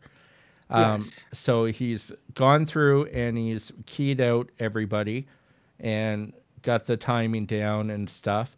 And now he's in the process of putting breakdowns and in betweens in. And I was I was pretty happy with this because his earlier attempts were, I mean, just nowhere's near this, right? Like Right. He, he was holding drawings on sixes and like just real stop jerky, not super smooth with overlapping action and and now he he really is like if you look at the brim of the hat, he's he's got a little bounce going on on the brim of the hat. I know, and I, love, that. I love that. He's uh I yeah, I can't wait to see the finished scene. Oh, I So, can't either. He's been yeah. working on this now for how long has he been working on this? At I, least I'm, two, I'm not months. clocking it because uh, I don't want him to get uh, complex about how long it's take. He's learning right now, and it's uh, that that's a whole different thing. So I'm I'm not even worried about how long it's been, but it has been it's been since before Christmas. But Yeah. um, you know, I'm not I'm not busting his balls about it because No, you know, neither am I. And, he's- and that's been the yeah. This been that's been the beauty of this particular project is that we don't have deadlines on it yeah, because we want this to come out. I mean, I'm going to hold on to this for until Christmas. Like this is going to be Christmas 21 yeah. uh release and the it'll be so unfortunate good. thing is we had um, uh, Laura uh, do some great Tommy Turkey animation based on the old design, and Correct. uh, it's got to be redone with the new, uh, better, new and improved Tommy Turkey. Yes, and and which is that's just kind of like how it works in the business. And I want to show this because I love how we we uploaded the animatic uh, a couple weeks ago, and this is um, Beth, or other otherwise known as Happy, to the rest of the crew Mhm. because of her username on Discord. Um, she went ahead and she took one of your frames and she colored it Chucky, and this is what she used to showcase the video. I cool. love this. That's cool. I think this. I I love that you know the team is so hyped about it and so excited about it. I want to show off some of these um, renders that the, the team has done. I'm so proud of them. I'm really mad that I I haven't done this yet, but I'm going to now. So here's a concept that Happy did for a Valentine's Day cartoon uh, where Chelsea is sick at home and Chucky wants to do a Zoom date with her. So, you know, they're planning a Zoom date for Valentine's That's Day. This was the concept that she sent. Mhm. Um, another artist that we have, Elias, pitched an idea uh, about Chucky, Johnny, and Louie Mhm. looking for Bigfoot called the Wild Foot Chase. And so he did this piece in order to showcase kind of like what he was thinking for the Yeah. cartoon. Um, Very you can cool. tell, yeah, you can tell he didn't really practice Johnny that much, but that's okay because we, you know, it's not the right rabbit anymore. So, Yeah, which is well, fine. Yeah, we changed it totally. I love the rendering of the Bigfoot foot. yeah, Yeah, he's Yeah, I he's got a great understanding of uh, uh, shadow and highlights there. At, at least in that image, comes across very nice. Yeah. Yeah. So this is what I'm excited for to see everybody else like with their ideas coming up with renderings and ideas, which I did one for mine, uh, for Chuck and Chew Mystery Misadventures, um, which a lot of people really loved. Um, the yeah. black and white. Yeah. I love this. Like this to me harkens back to when I first created the character because I I don't know if I told you this or not. Chucky was a black and white character. Mhm. Like his original design was black and white. So because he was supposed to be a nod to 20s, like the 20s animators, like Ub Iwerks. So to me, this was super cool to be able to go back and rework the older design, the new design of Chucky with the older color scheme. And if I was going to do that, his legs would technically be black because Chucky had black feet on a white body, but he had the black comb and the black wings. Chew Chipmunk looks like we plucked him right out of those older days. So that to me was just super, super cool. And he was originally inspired by Charlie Chan, uh, the detective. So I love this. I, I hope that we can integrate this into a spin-off series or into like a series of cartoons that we can do through the Chucky show. Um, but I, I absolutely love this. Mm-hmm. And then Happy did something really interesting with Chucky and the gang. Do you know who this is? No. This is Louis Loon. Oh yeah, yeah, okay, yeah. She Yeah. did anime versions of She them. did Yeah, of Louis, and then she did one of Chelsea, which I just love and adore. yeah, And then she did one of Chucky, which I thought was really sweet. yeah, And then she even did one of Margarita, yeah. which So I funny. just, I know. And I, I just, I absolutely love and adore these. And now you guys are going to see something that no one else has seen, which is super exciting. We got the macho, the macho rooster. And I think I know what we're going to call him. We're going to call him Ronald Rooster. We're going to call him Ronald. He's going to be the big buff guy that is always better than Chucky at everything and he knows it. Cool. I like it. So I, I we're gonna have to redline him obviously to make him, you know, Yeah. in the beautiful style that you guys have already done. Um, and then you know, again, working again with Tommy Turkey, even this is outdated with the new design that we have. And the funny thing is, I have not posted the new designs onto the production thread. Ooh, but I exclusive. I know these are so you guys watching the show. This is this is all for you. So, uh, but yeah, this is the biggest batch of Chucky material that I've been able to show Yeah. on this show. Great job, I'm man. Thank you. I am beyond thrilled. Like we have been doing. Ama- can you see me again?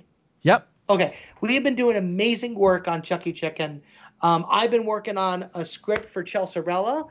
Um, I actually wanted to talk to you about this because I'm excited to get working on stories, but I've been doing some research on Looney Tunes, Tiny Toons, Animaniacs, and all those shorts. They were storyboard based. They Yeah. weren't script based Yeah.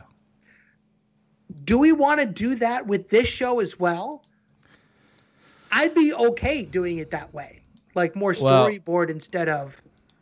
I mean, obviously, we need to do dialogue and write that out for, um, you know, for the voice actors to do. I, I think for for Tiny Toons they they had scripts, um, but the Looney Tunes stuff was Mm-hmm. a room full of board artists just pinning stuff up on the wall. Yeah, and uh, you know Chuck Jones would go in and take it all and work out the timing and you know edit it in a Leica reel, and then that was the animatic, right?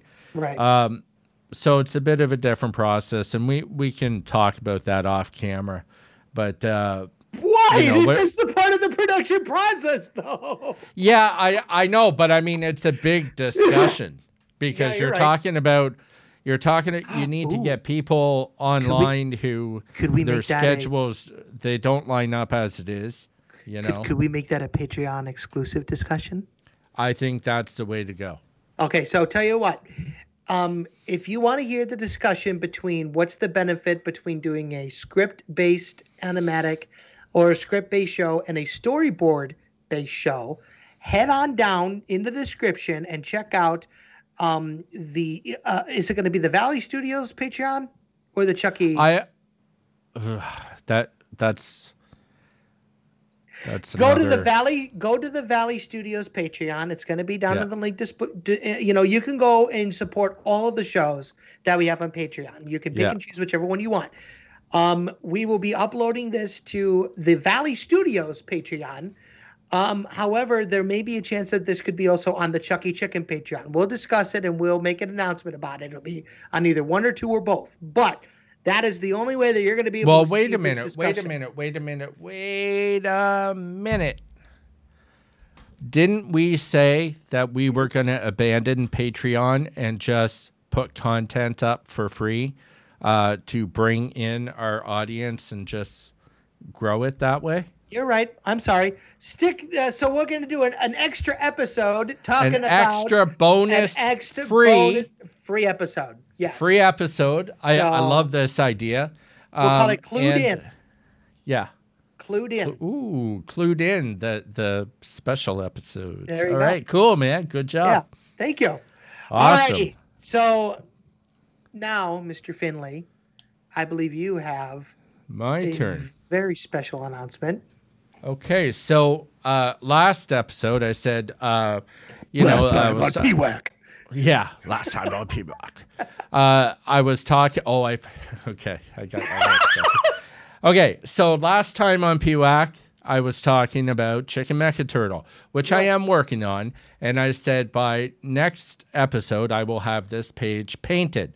Well, uh pretty much the next day uh, if not within a day or two, uh, my life got flipped upside down and turned inside out In a Uh, good way, not in a in a bad way. very good way, like Yes. probably the best way I could hope for. Uh, no, my wife didn't get pregnant with number five. That's Yeah. that's not it. Um, uh, still be good. basically, many many months ago, I pitched a TV show concept, and it got greenlit by Bell Canada.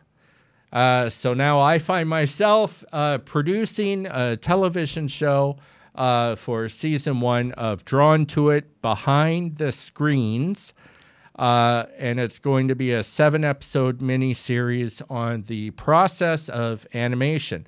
And we're going to have guests on the show like Brian LeMay, David Brooksma, a whole bunch of people that are like they've been through it, they know it. Um, and they're going to talk about the different stages of animation, uh, cleanup, character design, rough animation, storyboards, and story development. And we're going to track a working project from episode one to episode seven, which will be a 30 second commercial to show each process, what it looks like when it's actually applied to a working project. Um, so exciting. I'm I'm super excited.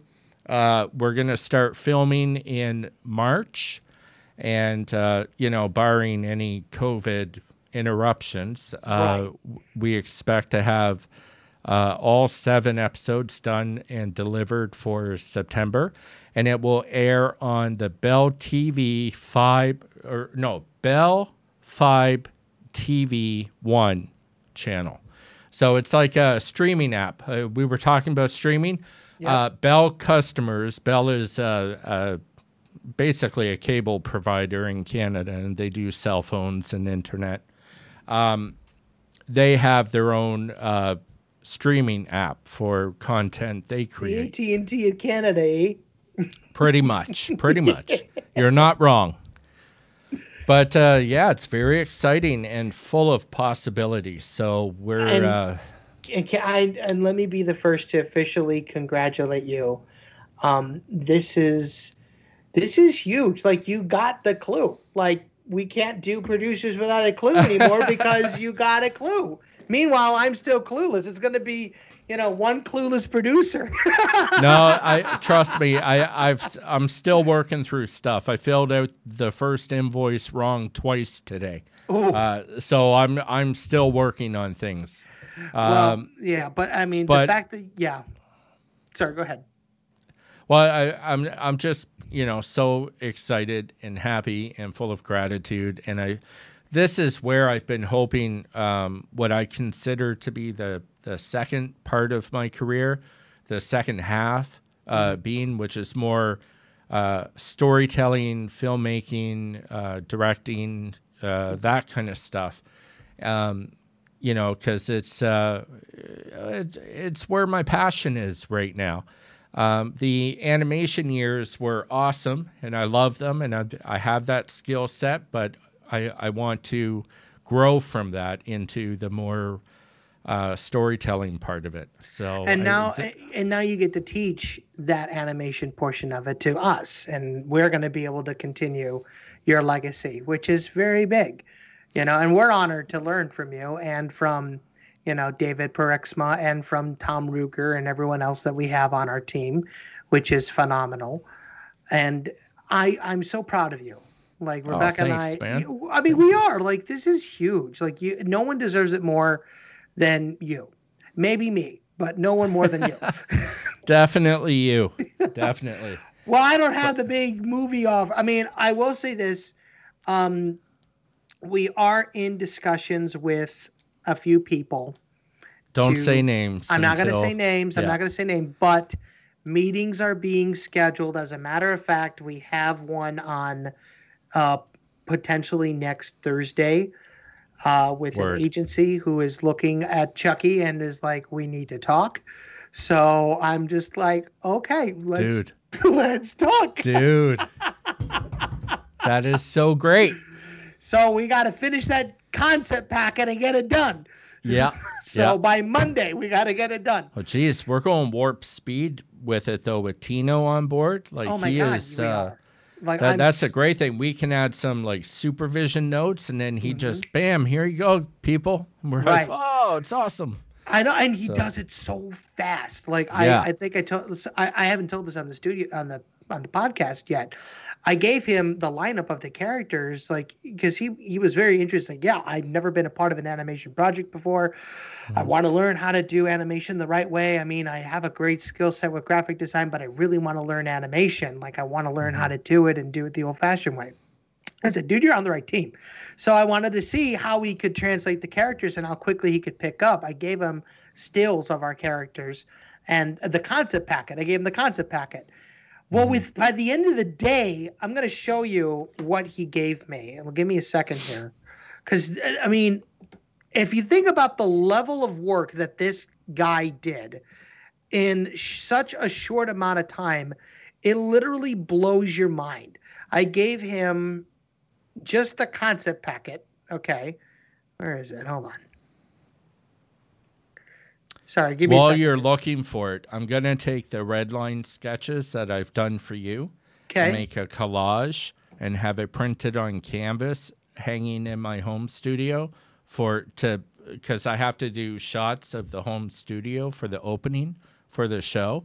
I'm Uh-huh. gonna pan pan across a, a bunch of artwork on my wall, but that's gonna be one of the pieces of artwork. Oh, I that's So- such a thrill. Yeah. I love that. Thank you. That's that's so exciting. Go. Um okay, so let me show you this. Let me know if you can see it. Black screen. Damn it. Hold on. Oh, this episode's gonna take forever to edit. I'm sorry.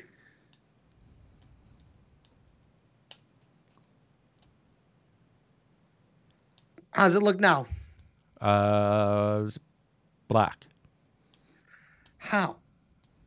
Okay, stop. Well, there we go. then- Now we see you. Black. damn it. Uh, you need to see. You need to see this. Like this was super cool. What he? Let me let me do this. Can you see Janice? Are you able to see Janice? Nope. Okay.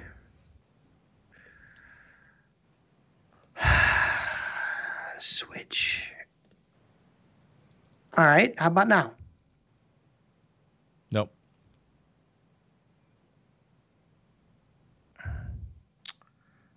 Okay. Well, anyway, I'll just tell you about it. He did a couple of renderings of uh, pretty much the majority of the cast. He did one of, uh, he did two of Chucky and one of Chelsea, Louie, Tommy, Freddie, Janice, and Johnny, which I think you've seen. It's on the Discord. And he did them so quick. I was just Yeah. like, oh my God. Like, he got like, I, I need to count how many he did. Three, five, eight render. And these are not just like sketches, like, these are full colored, like, ready to go renders of the characters.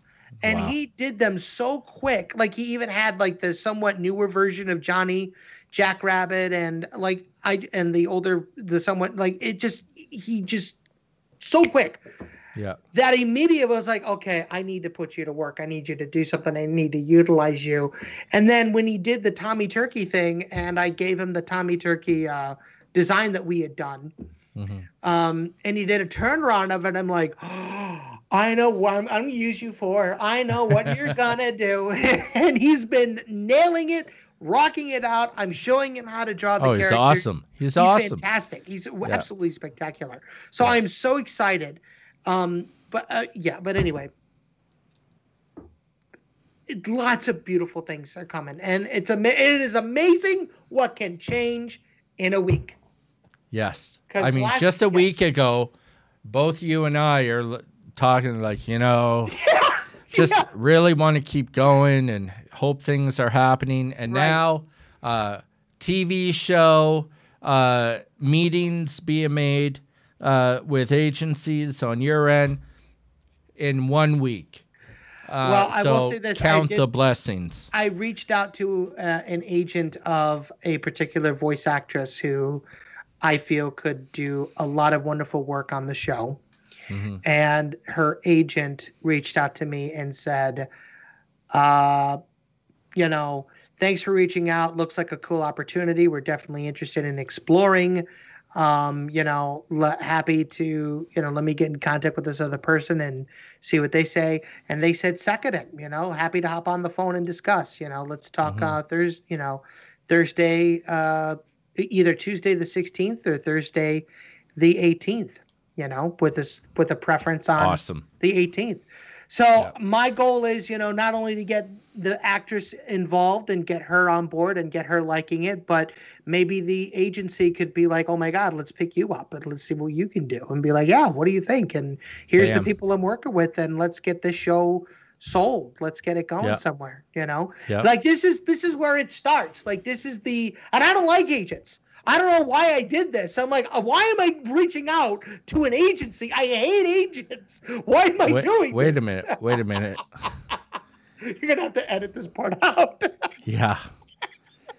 Oh, you bastard. You're making so much work for me. Hold on. All right. I've never worked with agents before, so this is all new to me. So Well, there you go. yeah. Seamless. Smooth. smooth like butter. Yeah. Cool, man. Well, I guess uh, I'm not. Here's the thing from now on on this podcast, Yes. I'm not making any promises uh, from week to week on what I'm going to show, not going to show. Uh, because the truth of the matter is, this TV show right now is going to take every second. When uh, and, and then in, in that, I gotta I gotta make sure that I'm still uh, helping you push Chucky forward too. So there there ain't no time, bruv. There ain't no time. You're not gonna be able to see anything you do anymore. That's Well, fine, man. That's fine. You know Like, what? Most of what I do for the next month is going to be paperwork and planning That's and you know what? Boom. Now you know what to talk about on the show because I'll be the creative and you be the executive. That's how this shiz works. I said Okay. shiz. I said shiz. yeah. Don't Yeah. bat me. Yeah, because you know yeah. it's not like you created forty other cuts I got to deal with. so whatever. anyway, See, this is why I, I keep you on your toes. Yeah. I mean, who you, you you never had a co-host like me. You know. No. I keep No.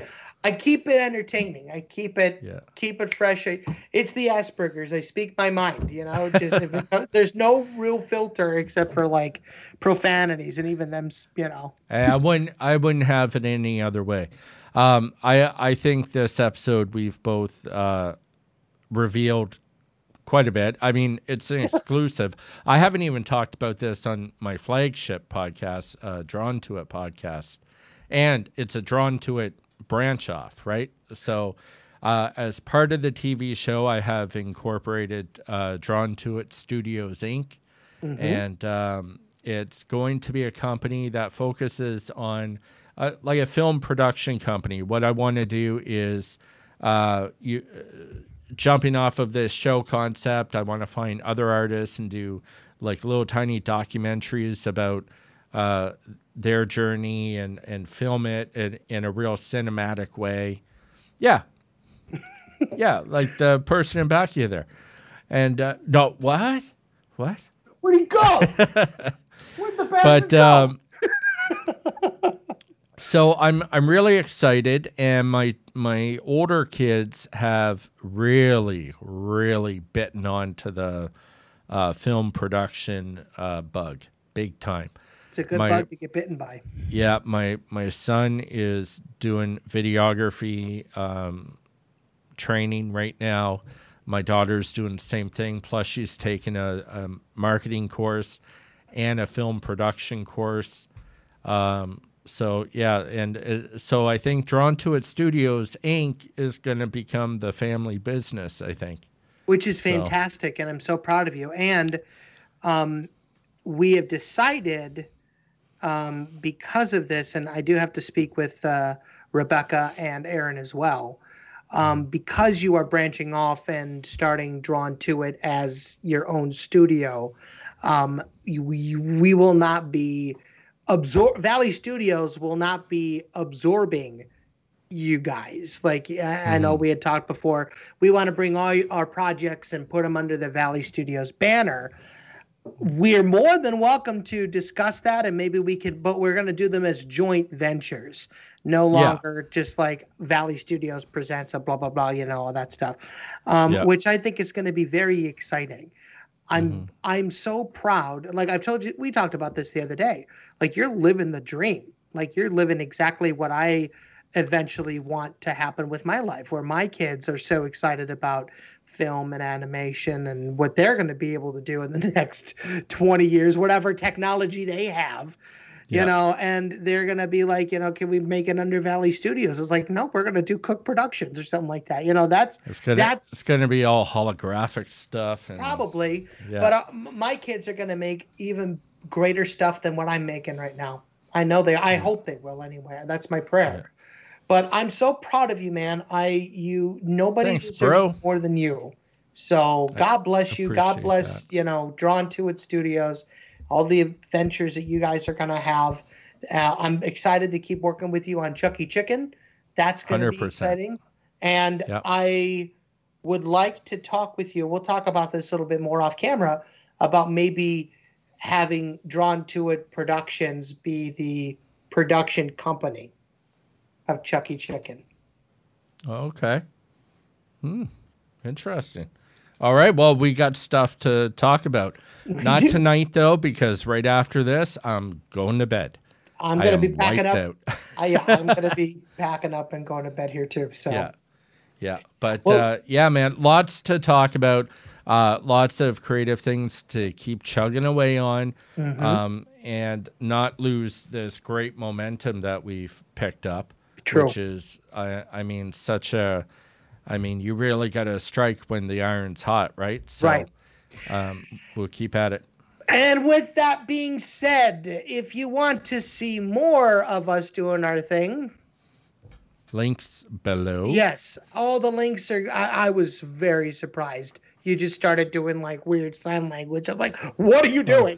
I'm trying to do my thing. I got a system.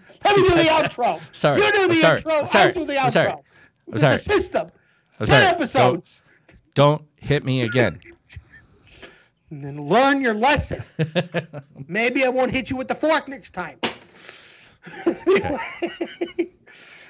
As always, with everything that we've talked about, uh, either today or uh, if you want to see anything that we've done, please be sure to subscribe to the to the Drawn to It channel here on YouTube. Please like and comment uh, on the video. Give us a thumbs up. Um, if you have any, if you just want to send congratulations your way uh, to Brian, if you have any questions, we want to hear from you. Uh, or to you- this guy. or to me. I don't get emails. If they do, they're nasty, and I just delete them. um, boy, last episode, let me tell you what. Uh, um, you know, I again, uh, it's uh, uh, P. Is it producers? Is it PWAC at Gmail? PWAC projects at PWAC gmail.com. pwapprojects at gmail.com. Uh, Or you could also uh, email vs.valleystudios at gmail.com if you have any other questions as well. Um, there was one question that I do. I actually did get a question. Oh, great. Oh, this long ago. is this is awesome. Why Yeah. didn't you start with this? You saved the best for last. Hmm. So By I'm the gonna- way, that is the most confusing music video to ever watch. I've never seen it. So Oh no, wait, no, never mind. I'm thinking of a different one. Uh, Best for last is uh, what's her name? Never mind. I'll Can I- delete this part. out. okay, so um, so this is actually from Ginger Chavez on Instagram. Uh, she did message the Chucky Chicken thread, and she says, "Dear Chucky, I love your cartoons. I have a couple of questions. Number one, can I submit some uh, ideas to you for cartoons or characters? And number two, what do you use to make? Uh, what software do you use to make your animations look so good?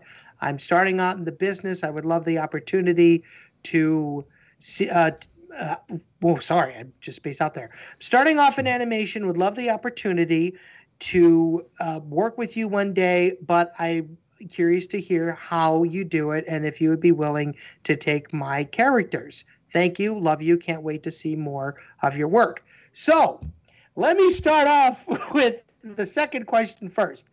Um, I've been a big uh, advocate of this. It is not the software, it is the skills of the animator. Read Mhm. the books, do the research, get the animator survival kit, get the illusion of life. There are more books and videos today on how to do animation than when I got started 15, 20 years ago.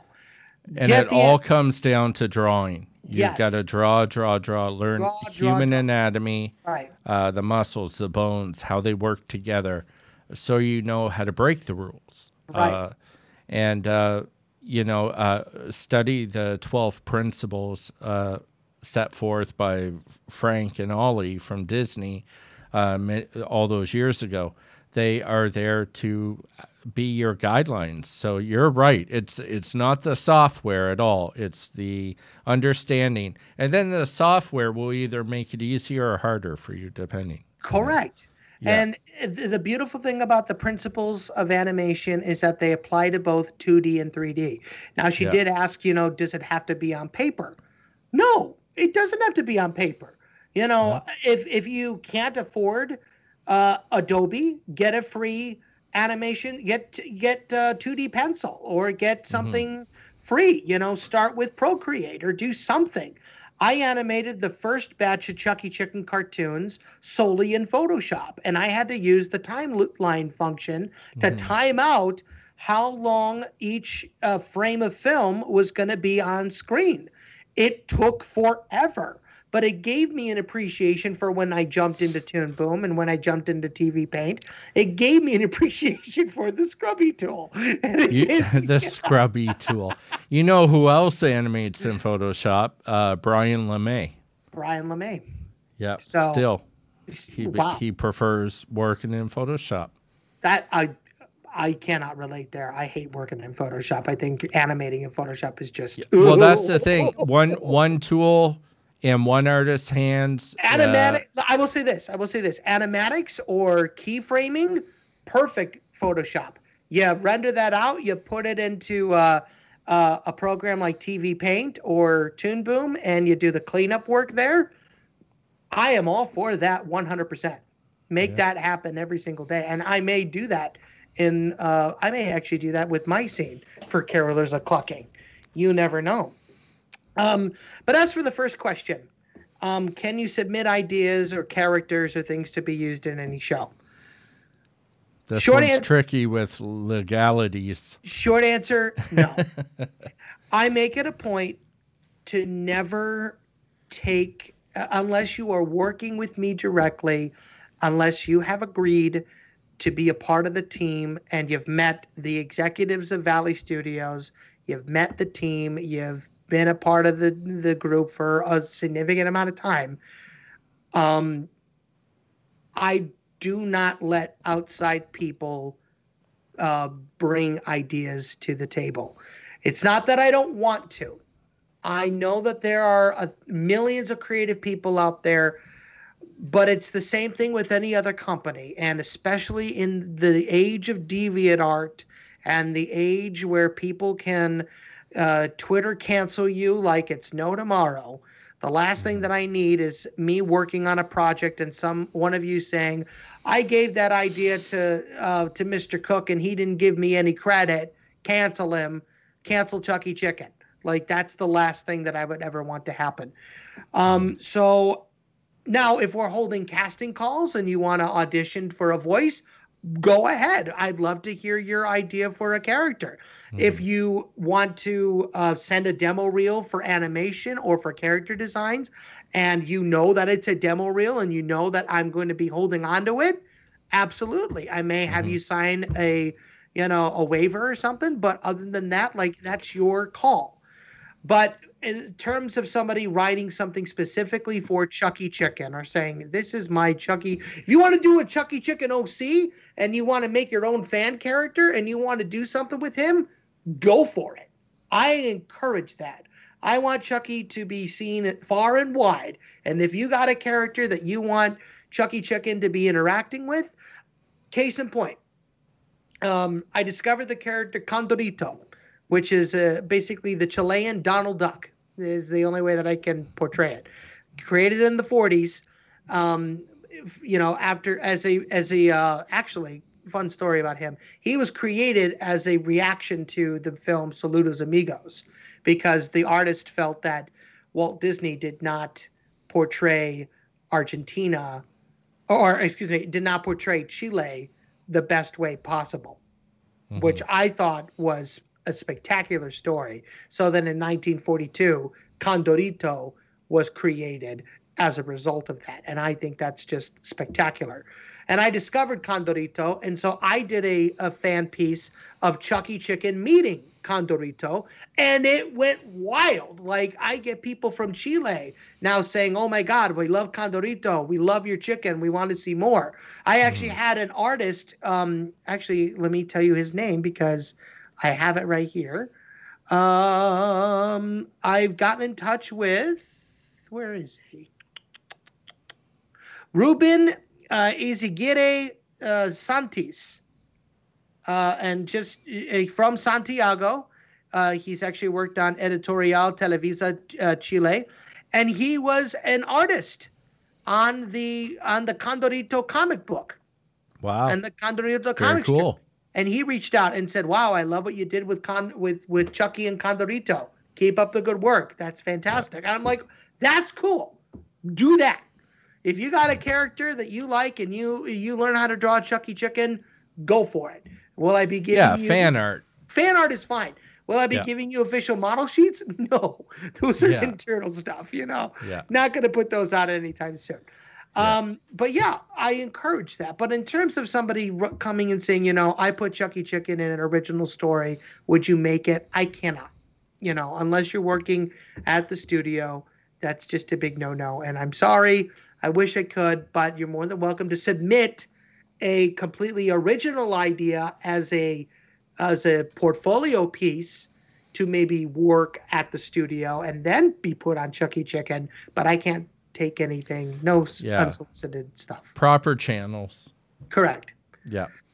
Cool. And speaking of proper channels, this is where we're going to end our video. So be sure to like, comment, and subscribe on all of the proper channels Valley Studios, Drawn to It podcast, uh, Chucky Chicken.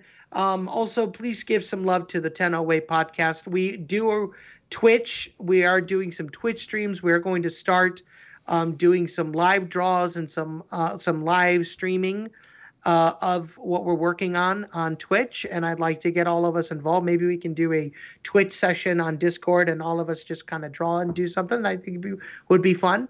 We are Twitch affiliated now, which is fantastic. Um, but yeah, keep uh, keep checking out the check out the latest version, uh, latest episode of the Drawn to It podcast here. And, and Producers Without a Clue. And the latest episode of Producers Without a Clue here. You're making so much editing work for me. Pfft, Now I got a line. uh, okay. leveling. It, it it's leveling up, buddy. That's right. That's right. And I'm all for that. I'm all for So, and we, that. so when we just got a, a text from Rebecca, so I'm gonna let us go so we can both take take a look at that off screen. All right. All right. Thank you for watching, folks. You've been clued in, but now we got a clue out. All right. Ciao. So long. See you, folks.